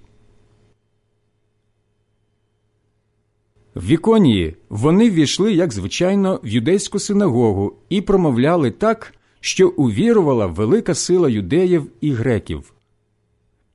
Юдеї ж, які зоставалися невірними, підбурили і роз'ятрили настрій поган проти братів. Та все ж таки Павло і Варнава перебули досить часу, одважно промовляючи у Господі, який свідчив слову своєї благодаті і робив так, що знаки і чудеса творилися їх руками. І розділився народ у місті. Одні пристали до юдеїв, другі ж тримались апостолів. Коли ж погани і юдеї разом з їхніми старшинами кинулися, щоб їм заподіяти зневагу та їх каменувати, вони, збагнувши це, втекли в міста Лікаонські, Лістру та Дербу і околицю, і там звіщали Євангелію. У лістрі сидів один чоловік, не дуже на ноги, кульгавий від утроби матері своєї, який не ходив ніколи. Він слухав, як Павло говорив. Глянувши на нього пильно і побачивши, що він мав віру, щоб спастися, Павло сказав голосом великим Устань просто на твої ноги. Той скочив і почав ходити. Як же народ побачив, що Павло зробив, підняв свій голос, гукаючи по лікаонському. Боги в людській подобі зійшли до нас. І назвали Варнаву Зевсом, а Павла Гермесом, бо цей був першим у слові. І от жрець Зевса, храм якого був перед містом, привів до брами биків з вінками і хотів разом з народом принести жертву. Довідавшись про це, апостоли Варнава та Павло роздерли на собі одежу і кинулись між народ, вигукуючи. Люди добрі, що це ви робите? Та ж і ми такі самі, як ви, люди, що проповідуємо вам, щоб ви від цих марнот навернулися до живого Бога, який створив небо і землю, і море, і усе, що є в них, який за минулих поколінь дозволяв усім народам ходити своїми шляхами, хоч і не лишив себе без усякого свідоцтва, добро творячи, даючи вам з неба дощ та врожайні часи, сповняючи харчами і радощами серця ваші. Таке кажучи, ледве народ спинили, щоб не приносили їм жертви. Аж тут з Антіохії та Іконії надійшли юдеї, які, привабивши на свій бік чернь, каменували Павла і виволікли геть за місто, думавши, що він умер. Та коли учні обступили його, він устав і повернувся у місто. Наступного дня вийшов з Варнавою в дербу. А як звістили Євангелію в тім місті і придбали чимало учнів, повернулися назад у лістру, Іконію і Антіохію, підсилюючи серця учнів і заохочуючи твердо триматись віри, бо через багато страждань нам треба ввійти в Царство Боже. Вони настановили їм по церквам старших, а після молитви і посту передали їх Господові, в якого ті увірували. І, перейшовши в Пісідію, прибули в Памфілію. Звістивши слово в Пергії, спустились в Аталію, а звідтіля відпливли в Антіохію, звідкіль були віддані ласці Божій на діло, яке довершили. Прибувши ж і зібравши церкву, розповідали все, що Бог учинив з ними, та як він відчинив поганам двері віри, і перебули з учнями чимало часу.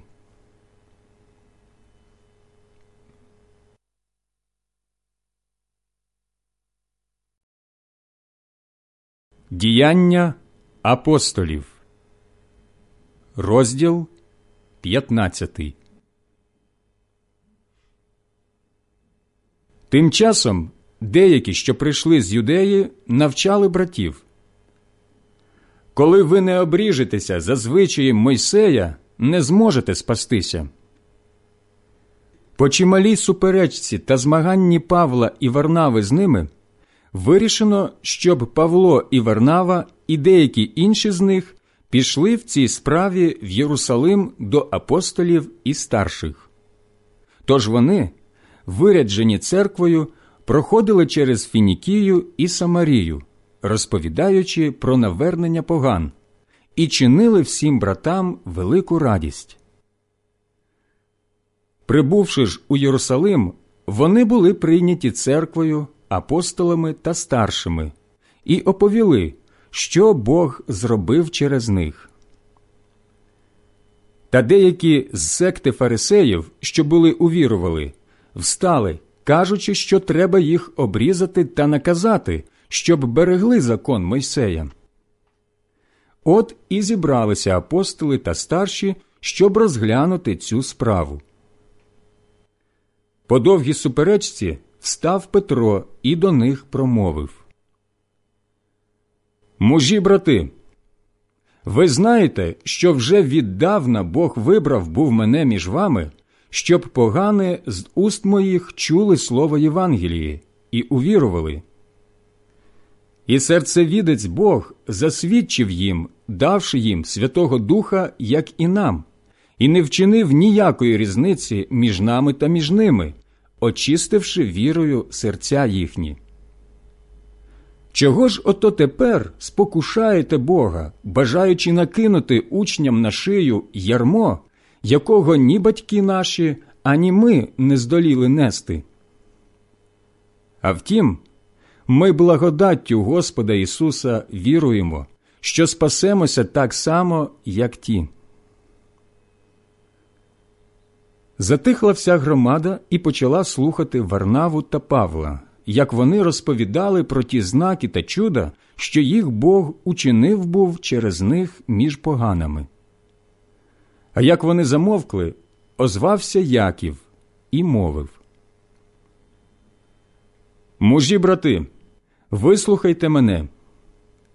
Симон розповів, як Бог спершу навідався до поган, щоб узяти з поміж них народ для імені Його. З тим згоджуються і слова пророків, як написано. А після цього я повернуся і відбудую намет Давида занепалий, а його руїну відбудую і знов його поставлю, щоб решта людей Господа шукала, і всі народи, на яких призване ім'я моє. Каже Господь, що чинить це йому відоме споконвіку. Тому я думаю, що не треба турбувати тих із поган, що навертаються до Бога, але їм приписати, щоб стримувалися від нечистот ідольських, від розпусти, від задушеного та від крові. Мойсей бо здавен давна має по містах своїх проповідників, що його читають у синагогах щосуботи. Тоді апостоли і старші разом з усією церквою схвалили вибрати кількох з поміж себе і послати в Антіохію з Павлом та Варнавою, Юду, званого Варсавою, і силу мужів проводирів поміж братами. Вони написали і доручили через них ось що. Апостоли і старші, брати ваші братам з поган в Антіохії, Сирії та Кілікії. Привіт! Через те, що ми чули, як деякі з нас, вийшовши без нашого доручення, потурбували вас словами та схвилювали ваші душі, то ми й постановили однодушно вибрати мужів і їх до вас послати разом з любим нам Варнавою та Павлом, людьми, що душі свої віддали за ім'я Господа нашого Ісуса Христа. Отож ми вислали вам юду і силу, і вони усно викладуть те саме. Подобалось бо Святому Духові і нам ніякого більше не складати на вас тягару, крім цього необхідного, стримуватися від ідоложертвеного м'яса, крові задушенини та розпусти. Ви добре зробите, коли будете берегтися цього. Будьте здорові. Посланці ж прийшли в Антіохію і, скликавши громаду, доручили листа, а вони, прочитавши його, зраділи тією втіхою.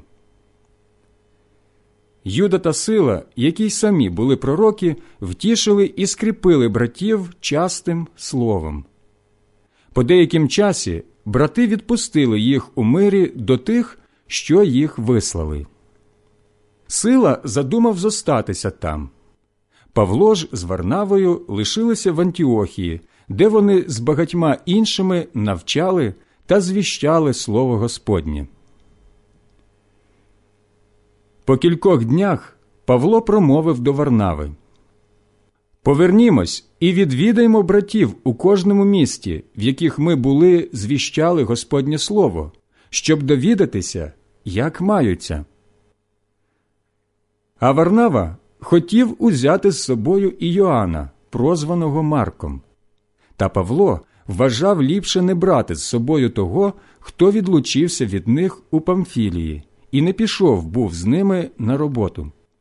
І виникла гостра суперечка, так, що вони розстались. Варнава взяв із собою Марка і відплив до Кіпру, а Павло, вибравши силу, рушив у дорогу, переданий братами Господній благодаті. І проходив він через Сирію та Кілікію, зміцняючи церкви.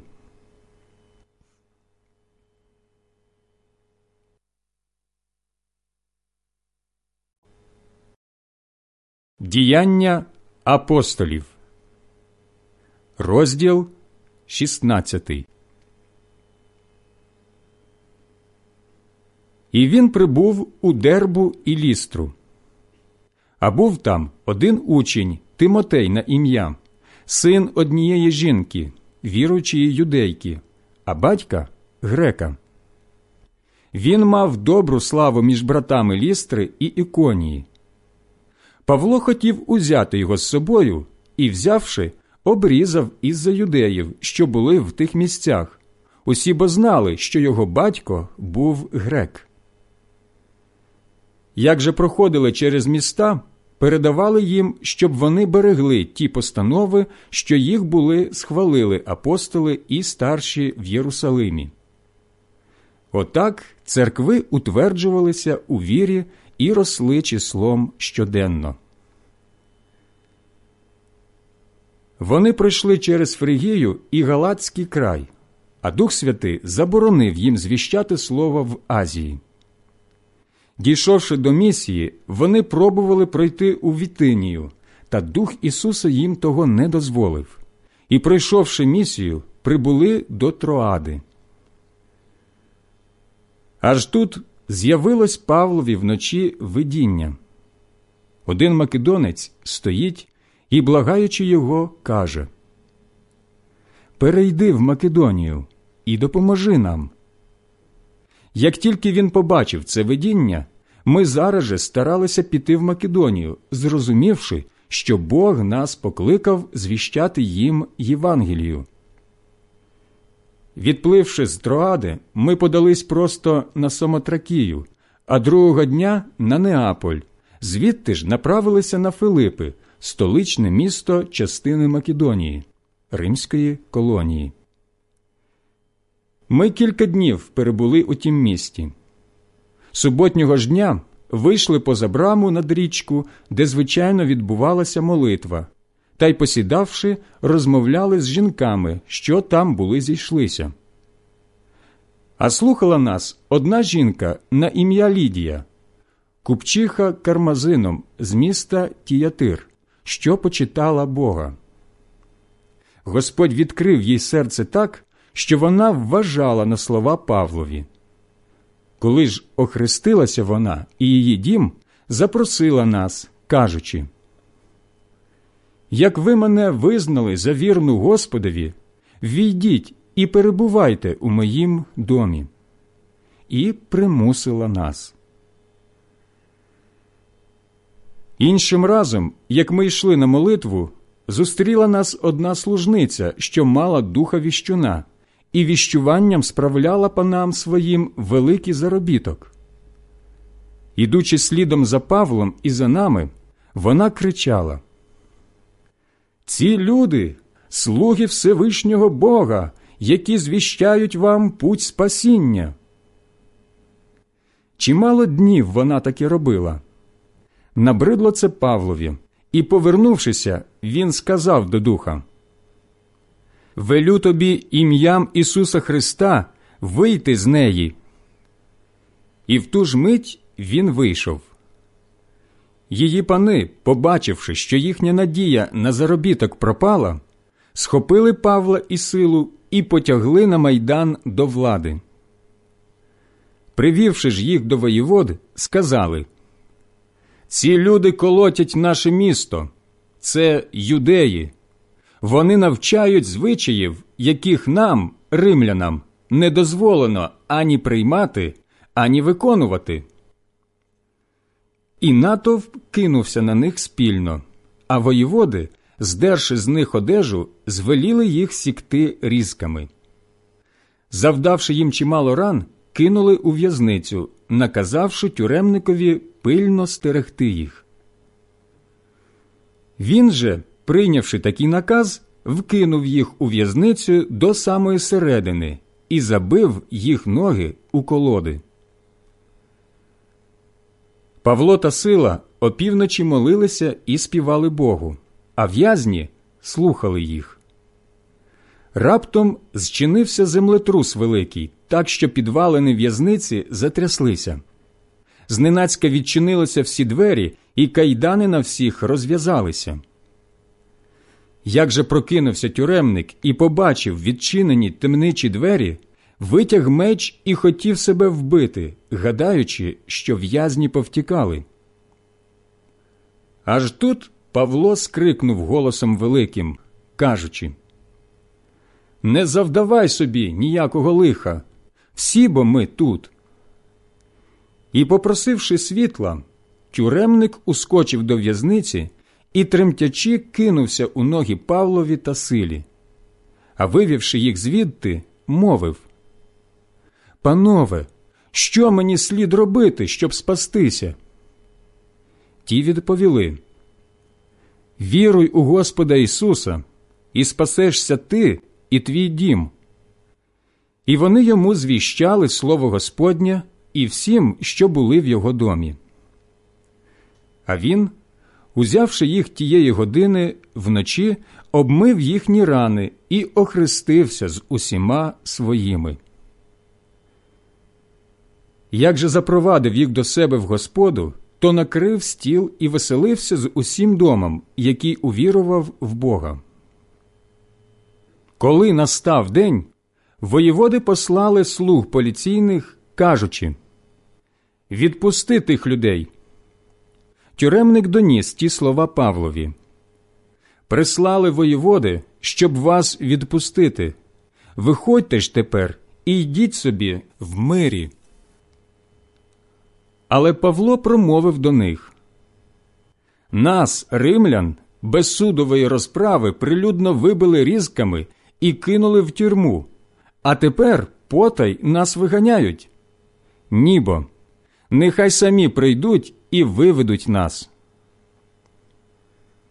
Поліційні слуги донесли ці слова воєводам, а ті, почувши, що вони римляни, злякались і, прийшовши, попросили в них вибачення.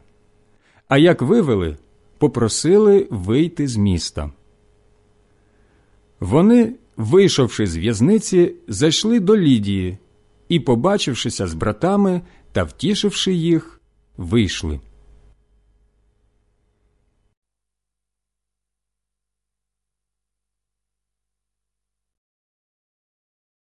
Діяння апостолів Розділ 17 Перейшовши через Амфіполь та Аполонію, прийшли в Солунь, де була юдейська синагога. За своїм звичаєм Павло ввійшов до них і змагався з ними три суботи про Писання, вияснюючи і доводячи, що Христові треба було страждати і воскреснути з мертвих, та що, власне, цей і є Христос, той Ісус, якого я вам звіщаю.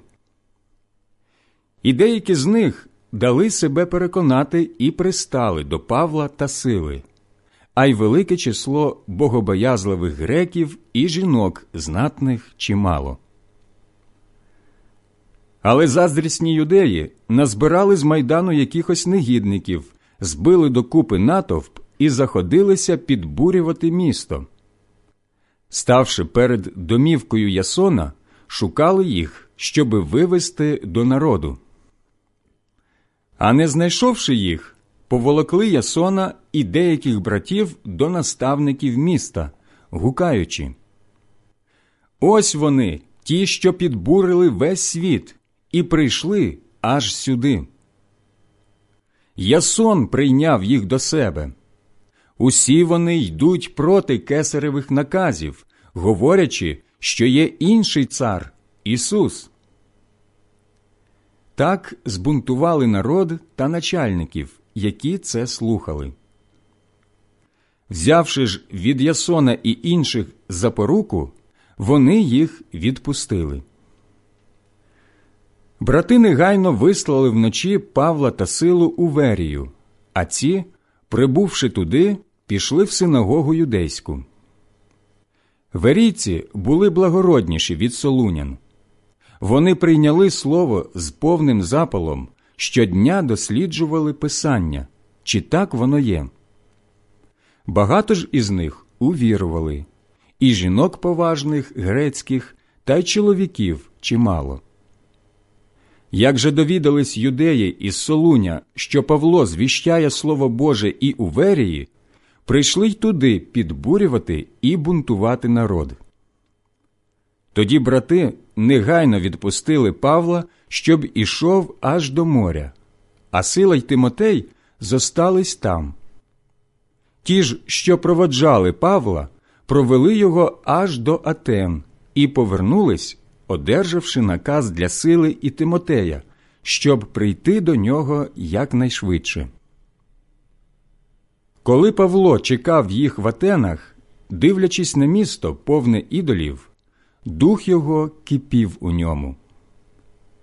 Він, отже, розмовляв з юдеями і побожними у синагозі та кожного дня на ринку з ким-небудь. Дехто навіть із філософів, епікурейців та стоїків з ним дискутували, а деякі казали, що він, отой торохтій, хоче сказати. Інші ж, та щось так виглядає, не мов би він був проповідник чужих богів. А це було тому, що проповідував їм Ісуса і Воскресіння. Взяли вони його з собою і повели в Ареопаг, кажучи, Чи можемо ми знати, що то за нова наука, якої ти навчаєш? Бо дивні речі ти нам оповідаєш. Тому й хочемо знати, що б воно могло бути. Бо всі атеняни, а й захожі чужинці, що жили між ними, на те тільки й витрачали час, щоб або щось говорити, або слухати новини. Тоді Павло підвівся серед аеропагу і промовив Мужі атеняни, зо всього бачу, що ви вельми побожні. Переходячи через ваше місто і приглядаючися до ваших святощів, я знайшов жертовник, на якому було написано невідомому Богові. Те, отже, чому ви, не відаючи його, поклоняєтеся, те я вам звіщаю. Бог, що створив світ і все, що в ньому, Він, бувши владикою неба і землі, не живе у рукотворних храмах, ані не приймає служби з рук людських, немов би він потребував чогось, даючи сам усім життя, дихання і все. Він створив з одного весь рід людський, щоб він жив по всій земній поверхні, призначивши встановлені часи і границі їхнього оселення, щоб вони шукали Бога, чи, може, навпомацьки не знайдуть його, хоч він від кожного з нас недалеко. У ньому бо живемо, рухаємося і існуємо, як деякі з ваших поетів сказали бо й ми з його роду. Бувши, отже, з Божого роду, Ми не повинні думати, що божество подібне до золота чи срібла, чи каміння, твору мистецтва і людської вигадки. Та, незважаючи на ті часи незнання, Бог тепер усюди звіщає людям, щоб усі каялися, бо Він настановив день, коли Він буде судити світ по справедливості через чоловіка, якого Він призначив, і всім дав поруку, воскресивши його з мертвих. Почувши про Воскресіння мертвих, деякі почали реготати, а деякі казали Про це послухаємо тебе іншим разом. Тож Павло вийшов з посеред них, та деякі мужі пристали до нього і увірували, серед яких і Діонісій Ареопагіт та одна жінка на ім'я Дамаріса, а й інші з ними.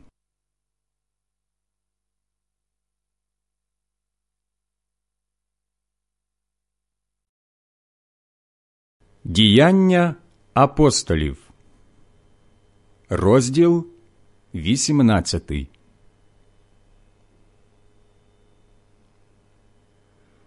Після цього Павло вийшов з Атен і прибув до Карінту. Він тут знайшов одного юдея на ім'я Акила, родом з Понту, що прибув недавно з Італії, і Прискилу, його жінку, бо Клавдій був звелів усім юдеям вийти з Риму. І він пристав до них.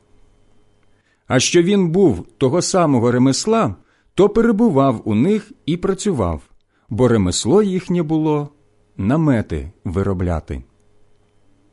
Щосуботи ж вів бесіди в синагозі і переконував юдеїв та греків. Як же прибули з Македонії Сила та Тимотей, Павло запопадливо взявся за слово, засвідчуючи юдеям, що Ісус є Христос.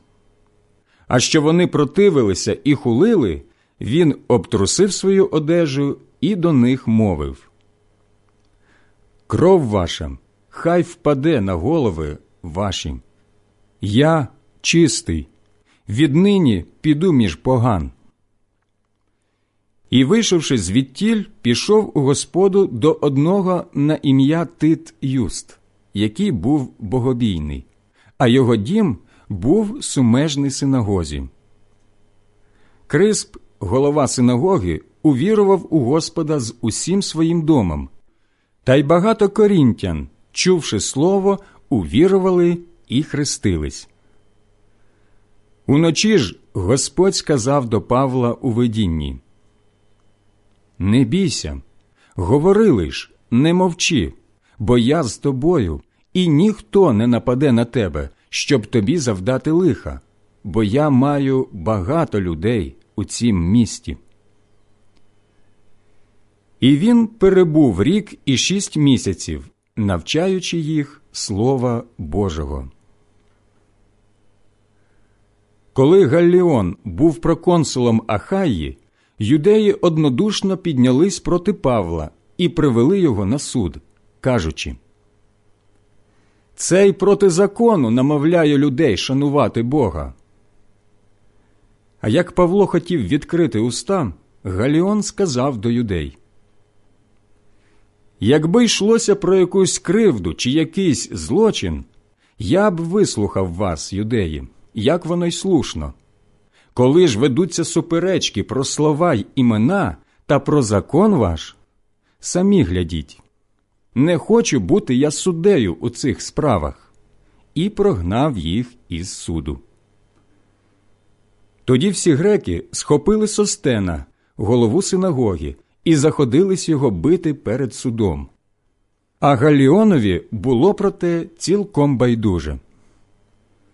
Павло ж, перебувши там ще доволі днів, попрощався з братами і відплив у Сирію, а з ним Прискила і Акила.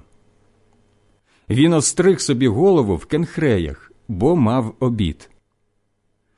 Прибули вони в Ефес, і він зоставив їх там, а сам увійшовши в синагогу, диспутував з юдеями. І коли ці просили зостатись у них довше, він не згодився, але попрощався з ними, мовивши Я знову до вас повернуся, як на те воля Божа, і відплив з Ефесу. Зійшовши в Кесарію, він пішов, щоб привітати церкву, та й пішов у Антіохію. І, перебувши там деякий час, він рушив далі і пройшов за порядком Галацький край та Фригію, утверджуючи всіх учнів. Один юдей на ім'я Аполос, Олександрієць родом, людина красномовна і сильна в писанні, прибув до Ефесу. Він був наставлений на шлях Господній і, палаючи духом, бесідував і навчав точно про Ісуса, дарма що знав тільки хрещення Йоанна. Отож він сміливо почав говорити в синагозі. А почувши його, Прескила і Акила взяли його до себе і точніше виклали йому путь Божу. Коли ж він хотів піти в Ахаю, брати заохотили його до того і написали учням, щоб його прийняли. І він, прибувши, багато допомагав тим, що увірували, завдяки ласці, бо сильно переконував юдеїв, доводячи з письма прилюдно, що Ісус Христос.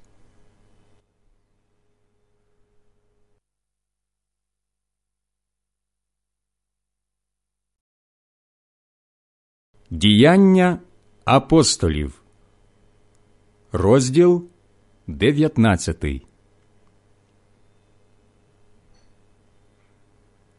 Як Ополос був у Корінті, Павло, пройшовши через горішні околиці, прибув у Ефес і, знайшовши там деяких учнів, спитав їх Чи отримали ви Святого Духа, коли увірували? Ті йому відповіли Та ми й не чули, чи є Святий Дух. І він спитав Яким хрещенням ви хрестились? Ці відповіли Хрещенням Йоанна. Тоді Павло промовив Йоанн хрестив хрещенням покаяння, кажучи людям, щоб вірували в того, що по ньому прийде, тобто в Ісуса. Почувши це, вони хрестились в ім'я Господа Ісуса. Як Павло поклав на них руки, зійшов на них Дух Святий, і вони почали говорити мовами і пророкувати. А було їх усього яких дванадцять чоловік. Увійшовши у синагогу, три місяці там промовляв відважно, бесідуючи і переконуючи про царство Боже. Як же деякі запекло не хотіли вірувати і злословили перед народом путь Господню, він їх покинув і, відокремивши учнів, щодня провадив з ними бесіди в школі тирана. І так воно тяглось два роки, так що всі ті, що жили в Азії, юдеї і погани, чули слово Господнє. Та й чуда неабиякі творив Бог руками Павла. Досить було прикласти до недужих хустинку чи хвартух, які були діткнулись його тіла, і недуги їх покидали, і виходили злі духи. Деякі з юдейських мандрівних заклиначів пробували й собі призивати ім'я Господа Ісуса на тих, що мали злих духів, кажучи Заклинаю вас Ісусом, якого Павло проповідує. То були сім синів якогось скеви, юдейського первосвященника, які таке робили. Злий дух озвався до них, кажучи Ісуса я знаю, і Павла знаю. Ви ж хто такі? І наскочив на них той чоловік, в якому був злий дух, і, перемігши їх, одних і других, подужав їх так, що вони голі і поранені втекли з того дому. Довідались про це всі юдеї і погани, що мешкали в Ефесі, і страх напав на всіх, і славилося ім'я Господа Ісуса. Багато з тих, що увірували, приходили і признавались та об'являли свої вчинки. Чимало з тих, що чарували, позносивши до купи книги, палили їх перед усіма, і злічено ціну їх на 50 тисяч срібняків. Отак, завдяки Господній силі, слово зростало і зміцнювалось. І коли це здійснилося, Павло постановив у своїм дусі перейти через Македонію і Ахаю та й удатися до Єрусалиму, кажучи Коли там буду, треба мені потім і Рим побачити. І він послав у Македонію двох із своїх помічників Тимотея і Ераста, сам же затримався деякий час в Азії. А під ту пору зчинився чималий розрух з приводу путі Господньої. Один бо на ім'я Димитрій, Золотар, робив срібні храмики Артеміди, тим давав ремісникам чималий заробіток. Зібрав він їх і інших робітників, які робили подібне, і до них промовив. Мужі, ви знаєте, що від цієї праці залежить добробут наш, і бачите та й чуєте, що не лиш в Ефесі, але мало не в усій Азії оцей Павло переконав і звів багато люду, кажучи, що це не боги, яких зроблено руками. І це загрожує не лише привести наше ремесло до занепаду, але й допровадити до того, що храм великої богині Артеміди вважатимуть ні за що. Та й скінчиться все тим, що там, яку вся Азія і весь світ шанує, буде позбавлена своєї величі. Почувши це, вони сповнились гнівом і закричали Велика Ефеська Артеміда! І місто наповнилося заколоту. І вони кинулися як один гурмою до театру, схопивши Гая та Аристарха, македонян, що були з Павлом. Як же Павло хотів продертися в юрбу, учні не пустили його. Бай дехто з азійських начальників, що були йому приятелями, послали до нього і просили, щоб не удавався до театру. Тож одні кричали одне, другі друге. Збори були бурхливі, але більшість не знали, чого зібралися. Деякі з юрби намовили Олександра, якого юдеї наперед висували, і Олександр дав знак рукою, що хотів виправдатись перед народом. Та коли довідалися, що він юдей, всі в один голос гукали яких дві години. Велика Ефеська Артеміда.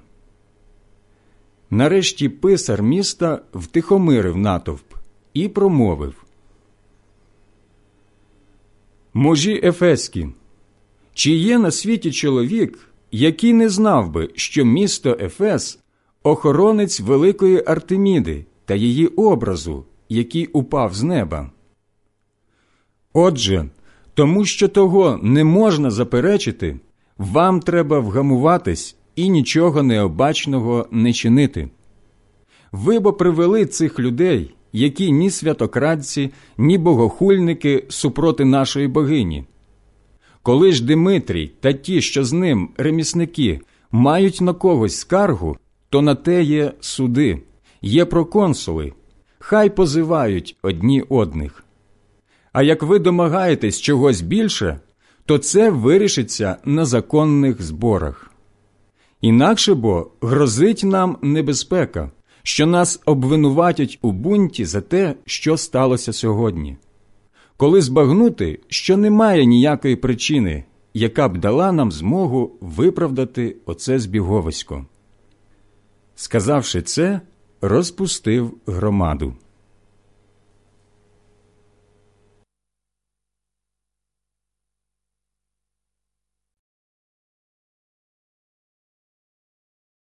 Діяння апостолів, розділ 20. А як утихомирився заколот, Павло скликав до себе учнів, утішив їх і, попрощавшися з ними, вибрався в дорогу до Македонії. Пройшовши через ті країни і підбадьоривши там вірних багатьма словами, він прибув у Грецію, де перебув три місяці. Юдеї вчинили проти нього змову, саме як він збирався відплисти в Сирію, і він вирішив повернутись через Македонію. Разом з ним пішов Сопатр, син Пірра, з Верії, Аристарх та Секунд із Солуня, Гай з Дерби та Тимотей, а й азіяти Тихик та Трофим. Ці вирушили перед ним і чекали в Троаді. Ми ж відпливли від Филипів після днів опрісників і за п'ять день прибули до них у Троаду, де ми сім день перебули. А першого дня тижня, як ми зібралися, щоб хліб ламати, Павло, що мав вибратися в дорогу наступного дня, розмовляв з ними і затягнув бесіду до півночі. Було ж у горниці, де ми зібралися, світичів досить.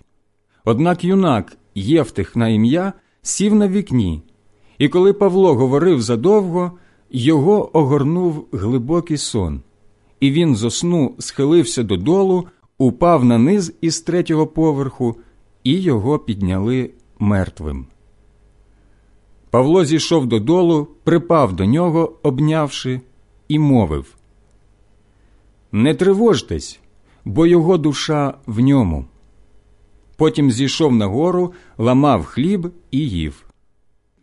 Він довго вів бесіду аж до світанку, і лиш тоді пустився у дорогу. А хлопця привели живого і втішились безмірно.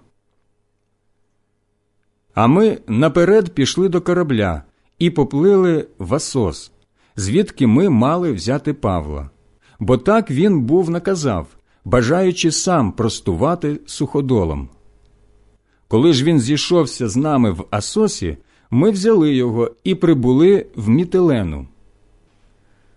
На другий день ми відпливли звідти і, попливши проти Хіосу, причалили до Самосу, а далі наступного дня прибули в Мілет. Бо Павло вирішив пливти попри Ефес, щоб не баритися в Азії.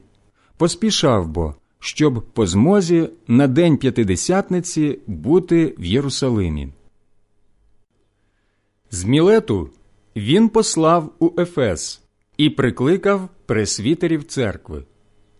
Коли ж вони прийшли до нього, він до них промовив Ви знаєте, як з першого дня, коли я вступив у Азію, увесь час поводився я з вами служивши Господові в повній покорі, в сльозах та у напастях, що їх я зазнав від підступів юдейських, як я не ухилявся ні від чого, що могло бути вам корисним, щоби вам звіщати та навчати прилюдно і по домах, засвідчуючи юдеям та грекам, щоб повернулися до Бога і увірували в Господа нашого Ісуса.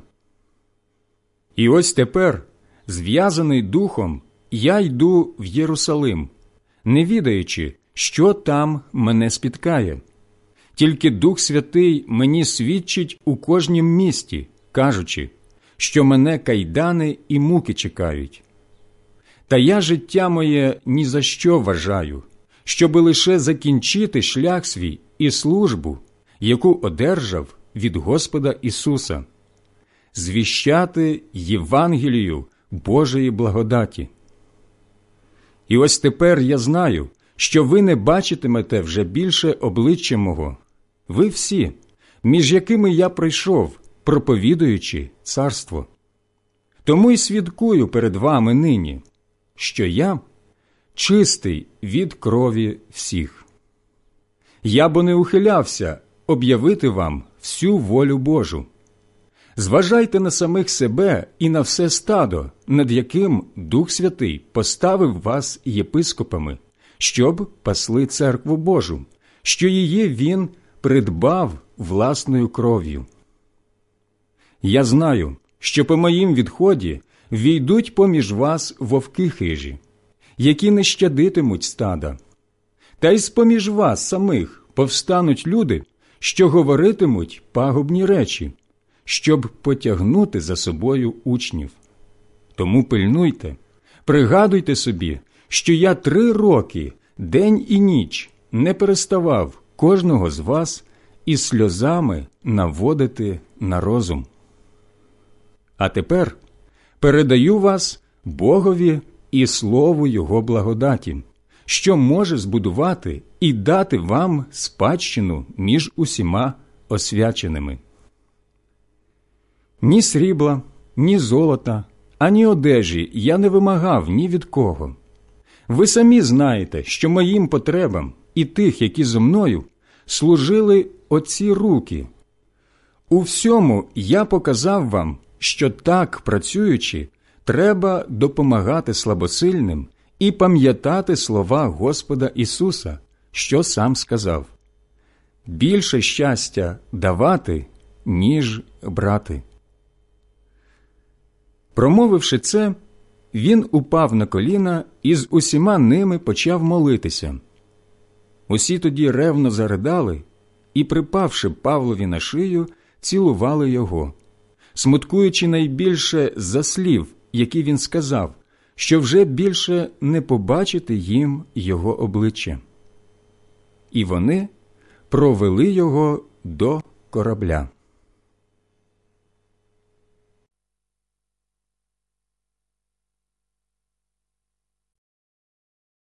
Діяння апостолів, розділ 21 І, розлучившися з ними, ми попливли простою дорогою і прибули на кос, а другого дня на Родос, звідси ж у Патару.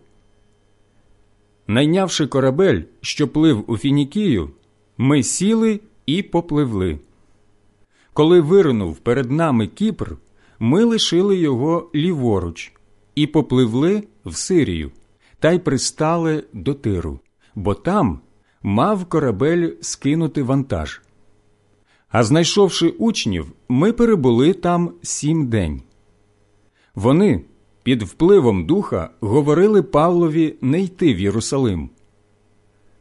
Коли скінчились нам дні побуту, ми вирушили. І як ми йшли, то нас проводжали всі з жінками і дітьми аж за місто. На березі ми стали на коліна і помолилися. Потім поцілували ми одних одних на прощання і сіли на корабель. Вони ж вернулися додому. А ми, скінчивши плавбу, прибули з тиру у Птолемаїду і, привітавши братів, перебули в них один день. На другий день ми далі вибралися у дорогу і, прибувши в Кесарію, увійшли в дім Филипа Євангелиста, одного з сімох, і зосталися в нього. Було ж у нього четверо дочок дівчат, які пророкували. І коли ми більше днів перебули, якийсь пророк, агав на ім'я, прибув з юдеї. Він прийшов до нас і, взявши пояс Павла, зв'язав собі руки і ноги та й мовив. Святий Дух каже це.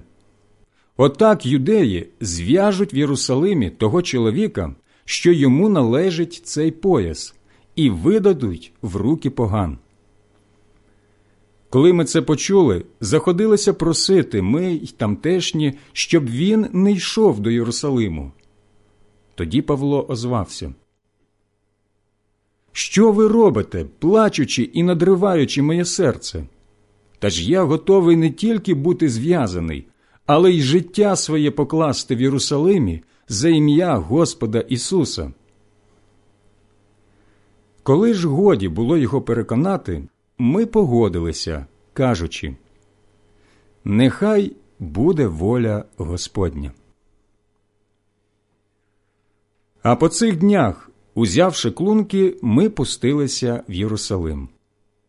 Учні з Кесарії теж пішли з нами і привели нас до якогось Мнасона з Кіпру, старого учня, в якого ми мали оселитися. Коли ми прибули в Єрусалим, брати радо нас прийняли. На другий день Павло пішов з нами до Якова, де й усі старші зібрались. І, привітавши їх, він розповів їм докладно те, що Бог учинив поміж поганами завдяки його службі. А вони, послухавши, прославляли Бога і сказали йому: Бачиш, брате, скільки тисяч є поміж юдеями, що увірували, і всі вони ревнителі закону. Та вони про тебе чули, що ти всіх юдеїв поміж поганими навчаєш відступу від Мойсея, говорячи, щоб не обрізували дітей і не дотримувались звичаїв. Що ж, отже, люди, певно, збіжаться, бо почують, що ти прибув. Зроби, отже, що ми тобі порадимо. Є тут у нас чотири чоловіки, що зв'язані обітом. Візьми їх, очисться з ними і заплати за них, щоб вони обстригли собі голови. І всі взнають, що це неправда, що вони про тебе чули. А навпаки, ти також тримаєшся закону. Відносно ж поган, які увірували, то ми послали те, що ухвалили берегтись ідоложертвеного м'яса, крові, задушеного м'яса та розпусти. Тоді Павло, взявши тих чоловіків, на другий день очистився з ними, ввійшов у храм і зробив об'явлення, за якого, по сповненні днів очищення, за кожного з них мала бути принесена жертва. Як же тих сім днів добігало до кінця, юдеї з Азії, побачивши Павла у храмі, збунтували весь натовп і наклали на нього руки, гукаючи. Мужі ізраїльські, на поміч! Ось той, що всіх навчає всюди проти нашого народу, проти закону і проти цього місця. Та мало того, він увів у храм греків і опоганив це святе місце. Бо бачили перед тим у місті разом з ним Трофима, Ефесянина, і гадали, що Павло його впровадив до храму. Тоді заворушилось усе місто, зчинилось збіговисько народу і, схопивши Павла, почали тягнути його з храму і негайно зачинили двері. А як вони хотіли його вбити, дійшла до тисяцького чоти вістка, що весь Єрусалим заметушився. Він зараз же з вояками та сотниками бігом на них накинувся. Як же ті побачили Тисяцького та вояків, перестали Павла бити. Тоді Тисяцький, наблизившися до нього, схопив його і звелів зв'язати двома ланцюгами. Потім спитав, хто він такий і що зробив. А в натовпі одні одне, другі друге кричали. Не мігши довідатися чогось певного через метушню, він наказав відвести його у фортецю. Коли Павло дійшов до сходів, вояки мусили його нести з приводу розшалілої юрби. Народ бо йшов за ним гурмою і кричав Геть його! І коли саме Павла вводили у фортецю, він сказав до Тисяцького – чи можна мені щось тобі сказати? Той озвався. Вмієш по грецькому? То ти не той єгиптянин, що цими днями збунтував і вивів у пустиню чотири тисячі убійників. Я, відповів Павло, юдей із Тарсу, громадянин міста, що не слави у Кілікії. дозволь мені, будь ласка, звернутися до народу. Коли той дозволив, Павло став на сходах, дав знак рукою до народу, а як настала велика тиша, промовив до них єврейською мовою.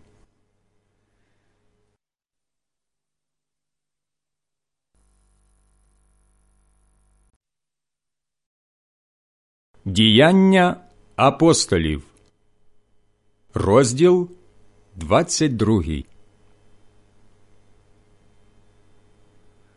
Мужі брати і батьки, послухайте тепер мою оборону перед вами. Почувши, що він до них говорить єврейською мовою, вони ще більше притихли. І він промовив Я юдей, родом з Тарсу в Кілікії, але вихований у цім місті при ногах Гамалиїла, навчений докладно батьківського закону та ревнитель Бога, як і ви всі сьогодні. Я переслідував путь цю аж до смерті, кидаючи в кайдани та запроторюючи в тюрми чоловіків і жінок. Як і первосвященник може мені бути свідком, і вся старшина. Я навіть брав від них листи до братів у Дамаску і йшов туди, щоб привести і тих, які там були, привести зв'язаними в Єрусалим, щоб їх покарати. І сталося, як я був у дорозі і наближався до Дамаску, десь опівдні зненацька велике світло з неба засяяло навкруг мене. Я повалився на землю і почув голос, що казав до мене: Савле, Савле, чого ти мене переслідуєш? А я озвався: Хто ти, Господи? Він же сказав до мене: Я, Ісус Назарянин, що його ти переслідуєш. Ті ж, що були зо мною, бачили світло та не розуміли того, що говорив до мене. Я спитав, що мені, Господи, робити? Господь сказав до мене: Встань, іди в Дамаск, там тобі скажуть усе, що тобі постановлено робити. Коли ж я від сяйва того світла не бачив, ті, що були зо мною, повели мене за руку, і я прибув до Дамаску. А був там якийсь Ананія, чоловік побожний за законом, доброї слави в усіх місцевих юдеїв. Він прийшов до мене і, приступивши близько, сказав мені: Савле, брате, прозри. І я тієї ж хвилини глянув на нього. А він мовив Бог батьків наших тебе наперед призначив спізнати Його волю, бачити праведника і чути з його уст голос.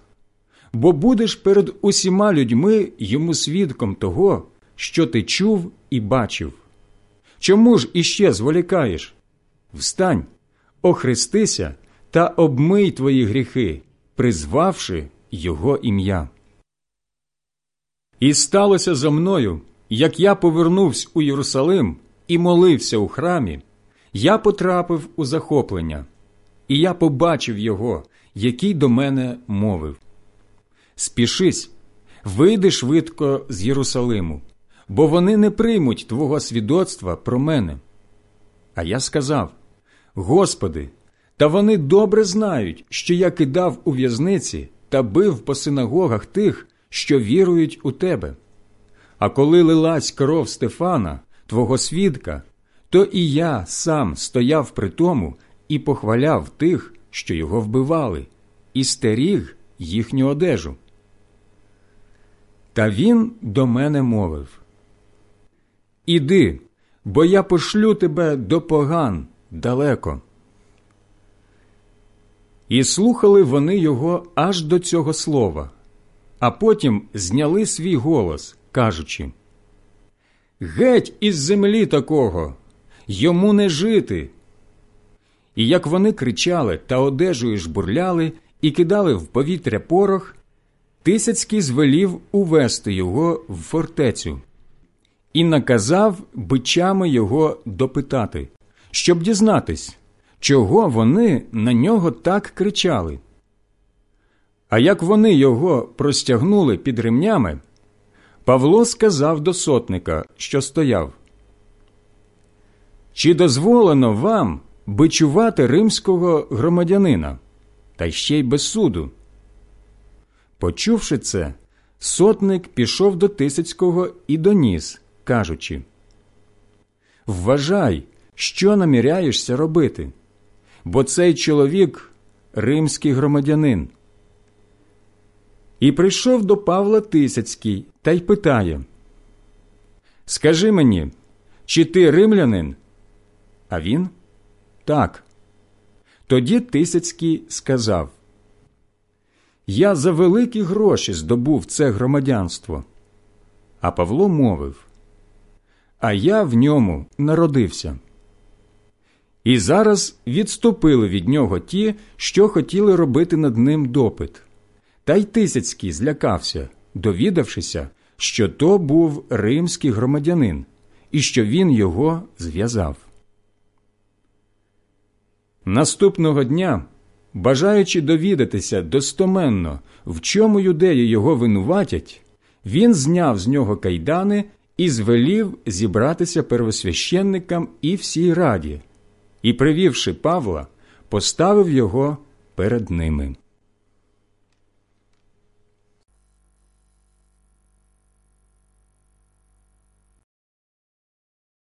Діяння апостолів, розділ 23 Поглянувши на Синедріон, Павло мовив Мужі, брати, я сам по цей день цілком за добрим сумлінням поводився перед Богом. Аж тут первосвященник Ананія велів тим, що стояли біля нього бити його по устах. Тоді Павло сказав до нього Бог тебе буде бити, стіно побілена. Як ти сидиш, щоб мене судити за законом, і наперекір законові велиш мене бити? Присутні ж сказали Ти зневажаєш Божого первосвященника. А Павло мовив не знав я, брати, що то первосвященник. Написано бо ти не будеш говорити зле проти начальника твого народу. Павло ж, знаючи, що одна частина ради складалася з садукеїв, а друга з фарисеїв, кликнув у Синедріоні. Мужі, брати, я фарисей, син фарисеїв. За надію у Воскресіння мертвих мене судять. Як тільки він це мовив, виникла незгода між фарисеями та садукеями, і розкололися збори. Бо садукеї кажуть, що нема Воскресіння ні ангела, ні духа, а фарисеї визнають одне і друге. І щинився великий галас. Деякі книжники з групи фарисеїв, підвівшися, твердо заявили Ми не знаходимо нічого злого в цьому чоловіці. А що як до нього говорив дух або ангел? Через те, що спір ставав дедалі більший, Тисяцький, боячися, щоб вони не розірвали Павла, звелів загонові зійти і вирвати його з поміж них і відвести в фортецю. А наступної ночі Господь став перед ним і мовив Бадьорся, як ти свідчив про мене в Єрусалимі, так свідчитимеш і в Римі. Коли настав день, деякі з юдеїв, скликавши збори, урочисто склали клятву, що не будуть нічого ні їсти, ні пити, поки не вб'ють Павла. Було ж їх більше сорока тих, що таку вчинили змову. Вони прийшли до первосвященників та до старших і казали Ми поклялися клятвою нічого не споживати, поки не вб'ємо Павла. Ви ж тепер разом з радою переконайте Тисяцького, щоб він вивів його до вас, ніби ви хочете розвідатись докладніше про його справу. А ми тоді, як він наблизиться, готові його вбити. Та син сестри Павла, довідавшися про засідку, пішов у фортецю, увійшов і попередив Павла. Покликавши одного з сотників, Павло сказав до нього Запровадь цього хлопця до Тисяцького, бо має йому щось сказати.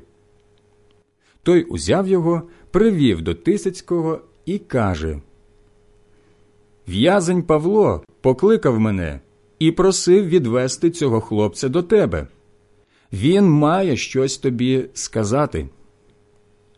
Взяв Тисяцький його за руку, відвів на бік і почав питати. Що маєш мені оповісти? Юдеї, відповів той, змовилися просити тебе, щоб ти завтра припровадив Павла у Синедріон, наче щоб докладніше розпитатися про нього. Та ти не вір їм, бо з них більш ніж сорок чоловік на нього засідають, поклявшися ні їсти, ані пити, поки його не вб'ють. І он тепер вони готові, чекаючи твоєї на це згоди. Тисяцький, отже, відпустив хлопця, наказавши йому Нікому не розповідай, що ти мені відкрив це. І, покликавши двох сотників, він мовив Тримайте вже з третьої години вночі готовими в дорогу до Кесарії дві сотні піхотинців, сімдесят комонних та дві сотні легко озброєних. Нехай також будуть готові коні, щоб посадити на них Павла та привести живим здоровим до правителя Фелікса. І написав листа такого змісту. Клавдій Лісій, вельможному правителеві Феліксові. Привіт. Оцього чоловіка, що його юдеї були схопили і намірялися вбити, я, прибувши із загоном, вирвав, довідавшися, що він римський громадянин. Бажаючи дізнатися про причину, за яку вони його винуватили, я привів його на їхню раду. Я пересвідчився, що його винуватять у спірних точках їхнього закону, і немає в нього ніякої вини, що потягла б за собою смерть або кайдани. Тому ж, що мені донесено було про змову, яка готувалася на цього чоловіка, я його зараз послав до тебе, звелівши і винуватцям оскаржити його перед тобою. Бувай здоровий. Отож вояки, згідно з одержаними наказами, взяли Павла і вночі повели в Антипатриду. Другого ж дня, зоставши комонних, щоб ішли з ним далі, повернулися в фортецю. Прибувши в Кесарію, вони передали правителеві листа і поставили перед ним також Павла. Той, прочитавши лист, спитав його, з якої він країни.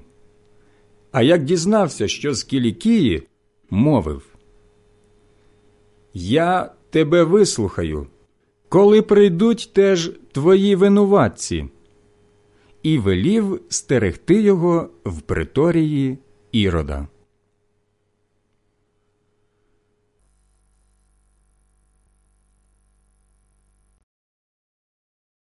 Діяння апостолів, розділ 24 Через п'ять днів прибув первосвященник Ананія з кількома старшими та захисником Яким Стертулом і обвинувачували Павла перед правителем. Коли його покликали, Тертул почав його винуватити, кажучи Великий мир, що ми завдяки тобі зазнаємо, та поліпшення, зроблені передбачливістю твоєю для народу цього, ми їх у всьому наскрізь приймаємо, вельможний Феліксе, з усякою подякою. Та щоб тобі занадто не надокучати, благаю тебе вислухати нас коротко у твоїй ласкавості. Ми переконалися, що чоловік цей зараза, що між усіма юдеями всього світу збиває колотнечі, і що він провідник секти Назореїв. Він навіть пробував і храм опоганити, та ми його схопили і хотіли судити за нашим законом. Але Тисяцький лісій надійшов і вирвав його силоміць з наших рук, звелівши його винуватцям з'явитись у тебе. Від нього можеш сам, як схочеш, дізнатися про все, в чому ми його винуємо. Юдеї ж також те ствердили, кажучи, що воно справді так є. Як же намісник дав знак Павлові говорити, цей озвався. Знаю, що ти багато літ суддя над цим народом, тому й з довір'ям буду себе самого боронити. Можеш розвідатися, що нема більш ніж дванадцять днів, як я прийшов у Єрусалим на прощу, і що мене не знайдено ні в храмі, ані у синагогах, ані в місті щоб я сперечався з кимсь чи робив заколот у народі. Та й того, в чому вони перед тобою мене тепер винуватять, вони не можуть доказати. Однак я тобі признаюся в тому, що я, згідно з путтю, яку вони звуть сектою, служу Богові батьків наших і вірую усьому, що написано в законі та в пророків маючи на Бога надію, яку й вони самі теж мають, що буде Воскресіння праведних і неправедних. Тому і я сам стараюсь завжди мати чисту совість перед Богом і перед людьми. Отож, по багатьох роках я прибув, щоб зробити милість моєму народові і принести жертви. Тому вони мене і знайшли очищеного у храмі, без натовпу і без колотнечі. Це були деякі юдеї з Азії. Їм то належало б з'явитися перед тобою і обвинуватити мене, коли щось мають проти мене. Або нехай оці принаймні скажуть, який злочин вони знайшли в мені, коли я стояв перед Синедріоном якщо, звичайно, не йдеться тут мова про те єдине слово, що я був крикнув, стоячи між ними. За Воскресіння мертвих стою на суді сьогодні перед вами. Фелікс, дуже точно ознайомлений з тим, що стосувалося до путі цієї, відклав їм справу, кажучи як тільки прийде тисяцький лісій, я розберу вашу справу. І звелів сотникові стерегти Павла, але дати йому полегшу і не боронити нікому з його близьких, щоб йому служили. А через кілька днів прибув Фелікс із друзілою, своєю жінкою, що була юдейка, покликав Павла і слухав його про віру в Христа Ісуса. Коли ж Павло почав говорити про справедливість, про здержливість та про майбутній суд, Фелікс, злякавшись, мовив Тепер іди собі. Як буду мати час, тебе покличу. Він, зрештою, ще сподівався, що від Павла дістане грошей, тому й частенько прикликав його до себе і розмовляв з ним. А як скінчилися два роки, Фелікс дістав на наступника порція феста. Бажаючи ж юдеям догодити, Фелікс лишив Павла у в'язниці.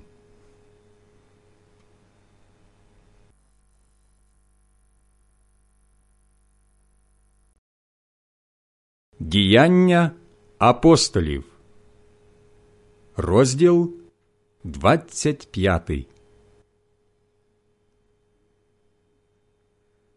Прибувши отже в провінцію, Фест на третій день пішов з Кесарії до Єрусалиму, а первосвященники та головні з юдеїв з'явилися перед ним із скаргою на Павла і домагалися в нього, нібито ласки відносно Павла, аби він був перевезений у Єрусалим, при цьому готуючи засідку, щоб на дорозі його вбити.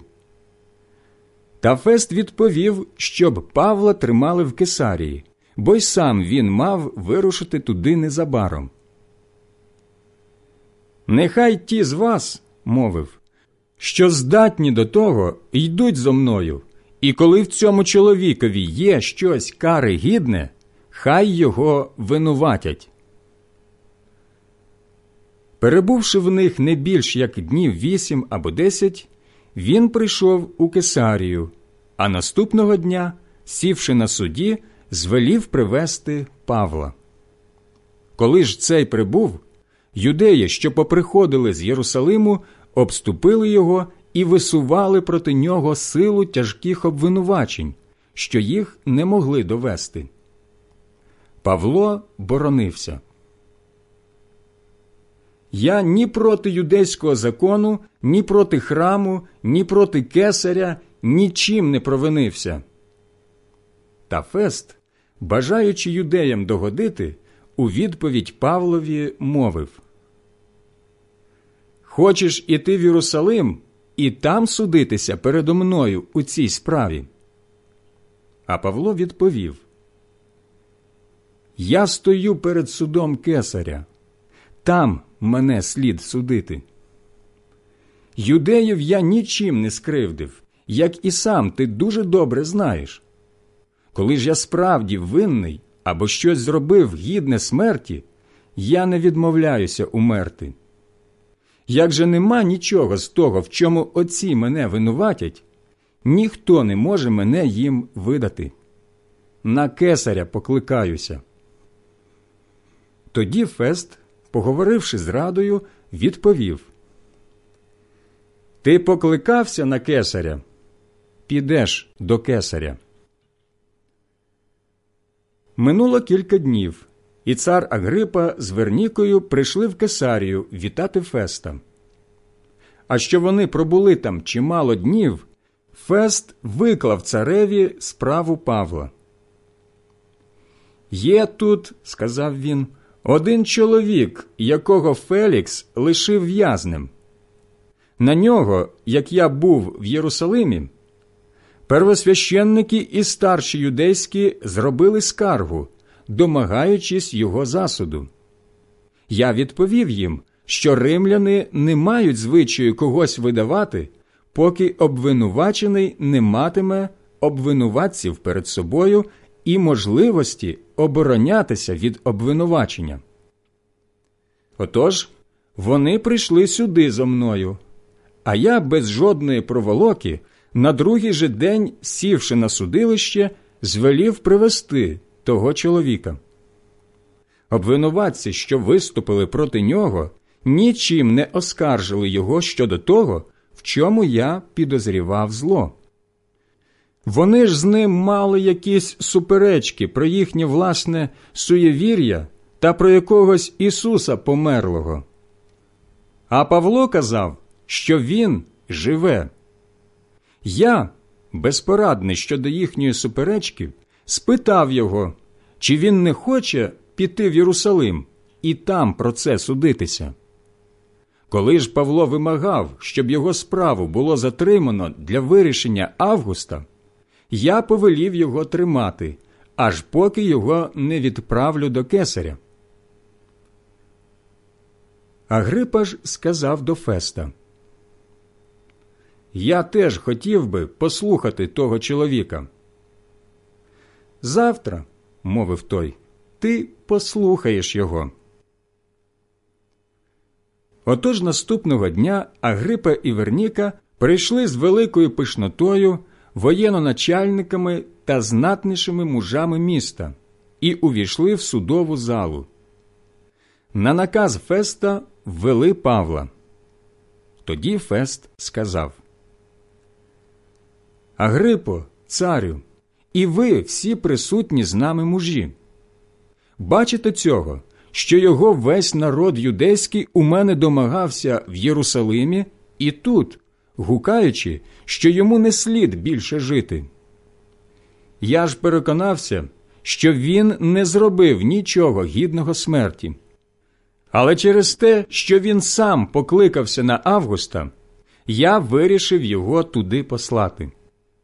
Не маю я нічого певного про нього володареві написати, тому й привів його перед вас, а особливо перед тебе, царю Агрипо, щоб після розсліду я мав що писати. Недоречним, бо мені здається, висилати в'язня і не означити вини на нього.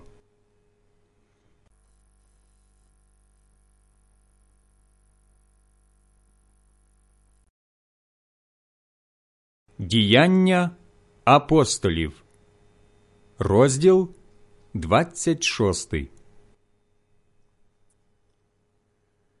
Агрипа ж сказав до Павла Дозволяється тобі про себе говорити. Тоді Павло, простягши руку, розпочав свою оборону. Царю Агрипо, вважаю себе щасливим, що сьогодні маю виправдатись перед тобою від усього того, в чому юдеї мене винуватять. Особливо ж тому, що ти знаєш усі звичаї юдейські та їхні спірні питання. Тому я прошу вислухати мене терпляче. Моє життя, як воно пройшло з малку між моїм народом і в Єрусалимі, знають усі юдеї. Вони здавна мене знають, коли б хотіли свідчити, що я жив за найсуворішою сектою нашої віри фарисеєм. Та й нині мене судять за надію на обітницю, що була батькам нашим дана Богом, обітницю, яку дванадцять поколінь наших уночі і вдень з витривалістю Богові служивши, надіються осягти. За цю надію, царю, мене юдеї винуватять. Чому вважається у вас за неймовірне, що Бог воскрешає мертвих? Справді, і я гадав, що треба мені було багато діяти проти імені Ісуса Назарянина, що я і робив у Єрусалимі. Я сам багато святих позамикав був у в'язницях, одержавши від первосвященників на те владу. А коли їх убивали, я давав проти них свій голос. І часто по всіх синагогах, караючи їх, я примушував їх хулити, і у несамовитій люті переслідував їх ген по далеких містах. Отак, ідучи в Дамаск з уповноваженням та по дорученню первосвященників, у дорозі, опівдні, царю, я побачив з неба світло понад сяйво сонця, що опромінило навкруги мене і тих, що йшли за мною. Усі ми попадали на землю. Я ж почув голос, що говорив до мене єврейською мовою. Савле, Савле, чого ти мене переслідуєш? Трудно тобі бити ногою колючку. А я озвався. Господи, хто ти? Господь же сказав Я Ісус, якого ти переслідуєш, але встань і підведись на ноги. На це бо я тобі і з'явився, щоб вибрати тебе слугою і свідком видіння, в якому ти мене бачив, а й тих, в яких тобі ще з'явлюся. Я визволю тебе від народу та від поган, до яких я тебе посилаю, щоб їм відкрити очі, щоб вони повернулися від темряви до світла і від влади сатани до Бога, та щоб вірою в мене одержали відпущення гріхів і спадщину між освяченими. Тому, царю Агрипо, я не був неслухняний небесному видінню, а навпаки, я почав проповідувати спочатку тим, що в Дамаску, а потім тим, що в Єрусалимі, і по всім краю юдейським, а також поганам, щоб покаялись і навернулися до Бога та й чинили діла, достойні покаяння. За це юдеї, схопивши мене в храмі, хотіли роздерти. Але, одержавши від Бога допомогу, я по цей день стою і свідчу малим і великим, нічого не кажучи, крім того, що Мойсей і пророки говорили, що має наступити, що Христос має страждати, і що Він, перший, воскресши з мертвих, має проповідувати світло народові і поганам. Коли ж він так боронився, Фест мовив голосом сильним. Сходиш з глузду, Павле. Велика наука приводить тебе до божевілля. А Павло озвався.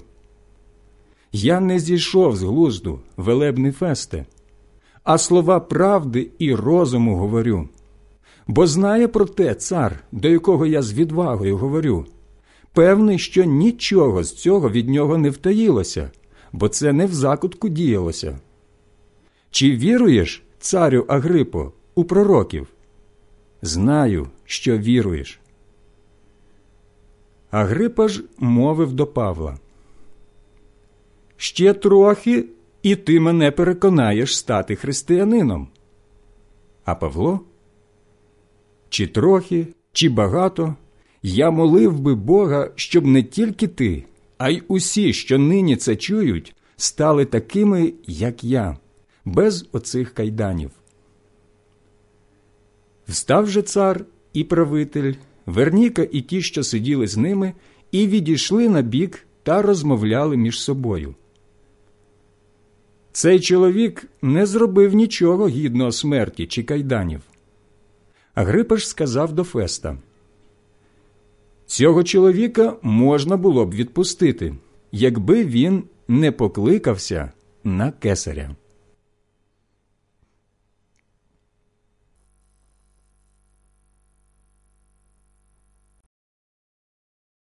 Діяння апостолів, розділ 27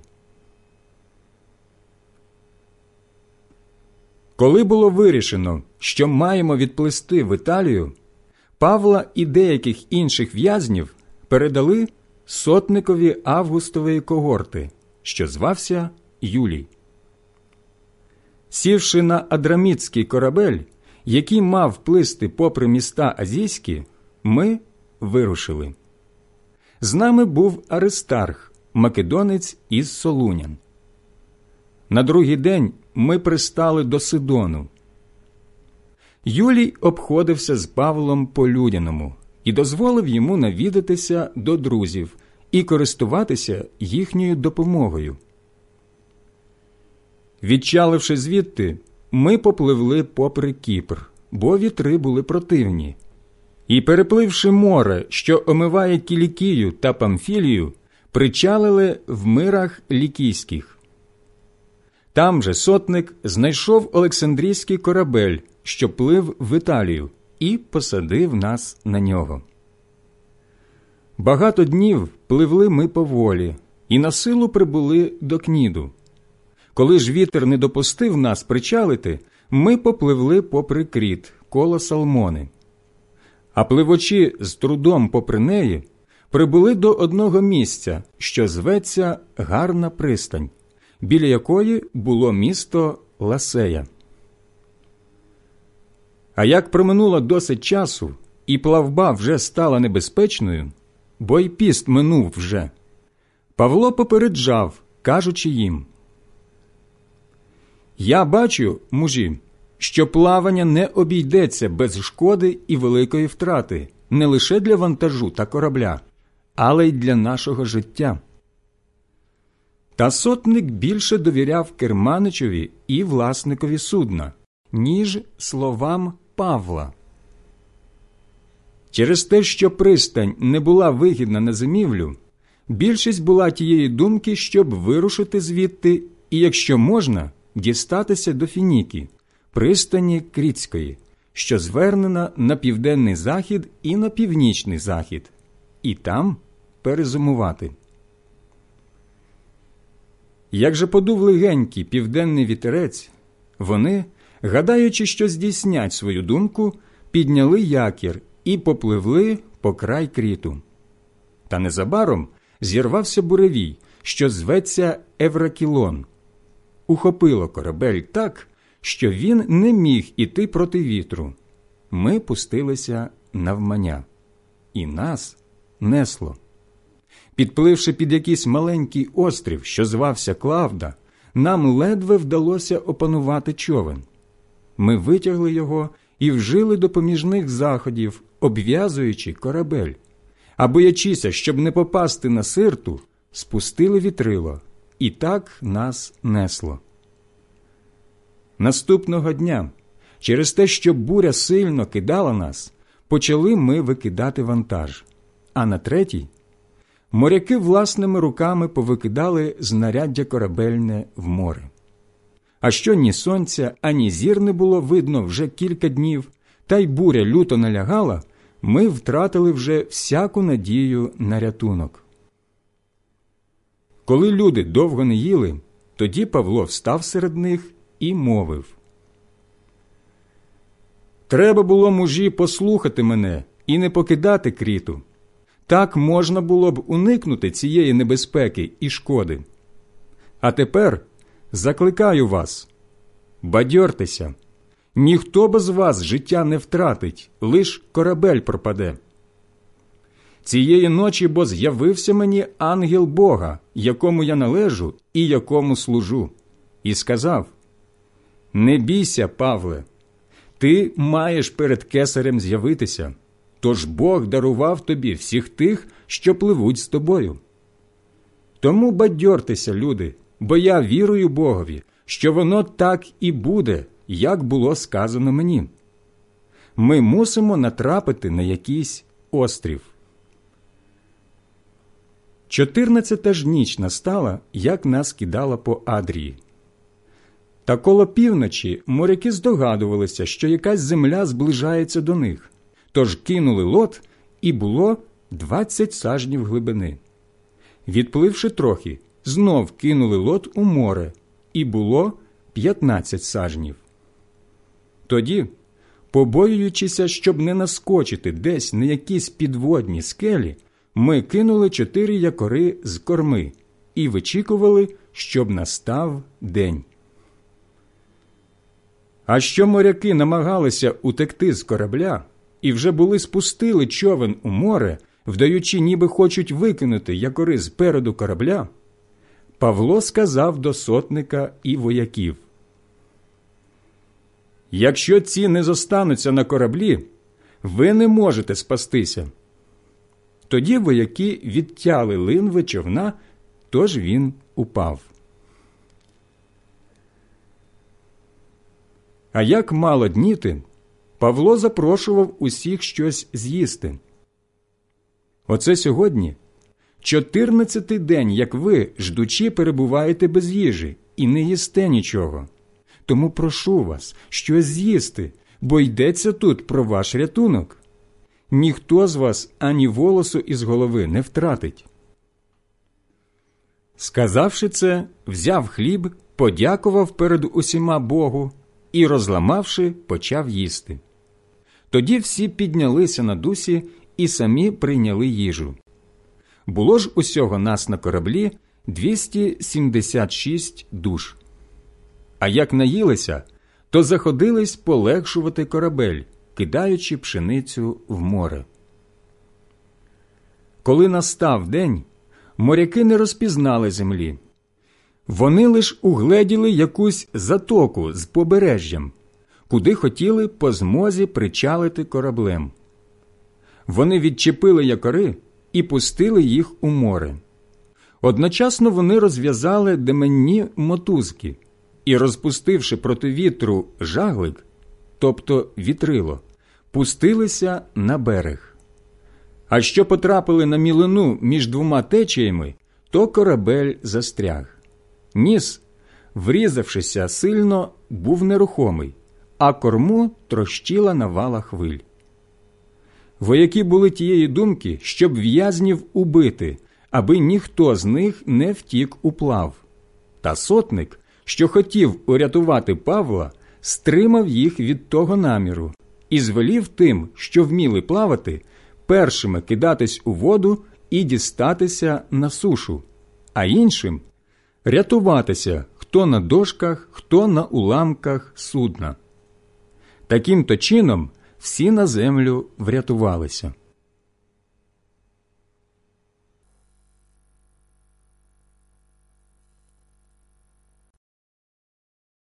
Діяння апостолів, розділ 28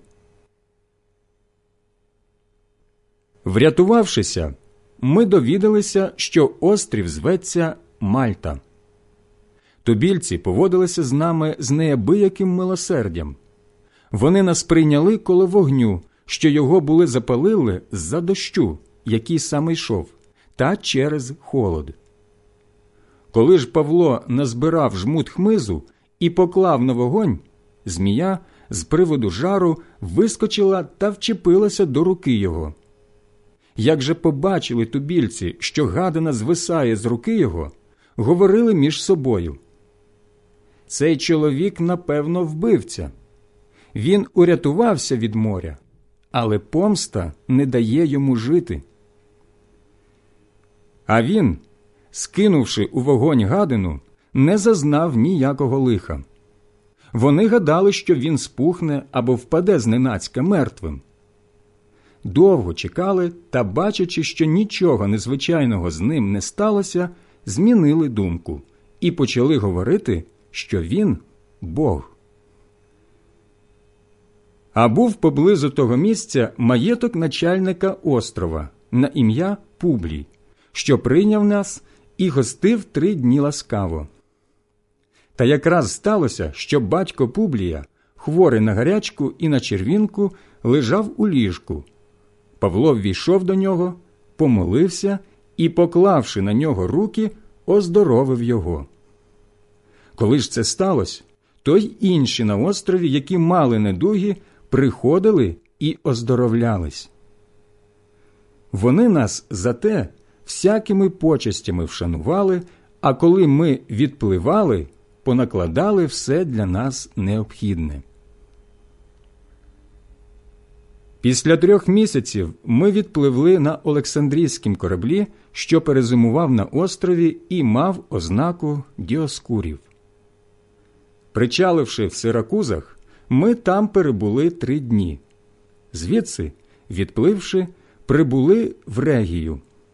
А по однім дні, через те, що знявся південний вітер, причалили на другий день у Потеолі, де знайшли братів, які нас запросили перебувати в них сім день. Так прибули ми до Риму. А звідтіля, брати, довідавшись, що ми прибули, вийшли нам назустріч аж до форуму Апія та трьох таверн. Побачивши їх, Павло подякував Богові і посмілішав. І коли ввійшли у Рим, Павлові було дозволено жити окремо разом з вояком, який його стеріг. Через три дні Павло скликав до себе знатніших юдеїв. А як вони зійшлися, він до них промовив Я, мужі браття, нічого не зробив проти народу чи батьківських звичаїв, а все ж ув'язнено мене в Єрусалимі і передано в руки римлян. Вони, розсудивши мою справу, хотіли мене відпустити, бо в мені не було ніякої смертної вини. А що юдеї противилися тому, я був примушений покликатися на кесаря, але не тому, що я хотів у чомусь народ мій оскаржити. З того приводу я покликав вас, щоб вас побачити і порозмовляти, бо то за надію Ізраїля мене заковано в оці кайдани. А ті йому сказали Ми ані листів про тебе не одержали з юдеї, ані з братів ніхто не прийшов, і не звістив, і не говорив про тебе щось лихе. Однак ми бажали б довідатись від тебе, що ти думаєш, бо про цю секту нам відомо, що їй сопротивляються всюди. І, призначивши йому день, прийшло їх більше до його домівки. Він викладав їм, свідчивши про Царство Боже, і переконував їх про Ісуса з закону Мойсея та пророків від ранку аж до вечора. Деяких переконували його слова, а деякі не йняли віри. І, бувши в незгоді між собою, почали розходитися, коли Павло до них промовив лише одне це слово. Добре прорік був Святий Дух через пророка Ісаю до батьків ваших, кажучи Піди до цього народу і скажи ви слухатимете вухами і не зрозумієте, дивитиметесь очима і не побачите, бо серце цього народу затовстіло, і вони вухами тяжко чують, і очі свої зажмурили, щоб часом не бачити очима, і вухами, щоб не почути, щоб не зрозуміти серцем і не навернутись, та щоб я не оздоровив їх. Нехай, отже, буде вам відомо, що це спасіння Боже було послане поганам, і вони почують. Коли ж це сказав, юдеї відійшли, сильно сперечаючися між собою. Павло перебув повних два роки в найнятій хаті та приймав усіх, що приходили до нього, проповідуючи Царство Боже і навчаючи про Господа Ісуса Христа з повною сміливістю та без перешкоди.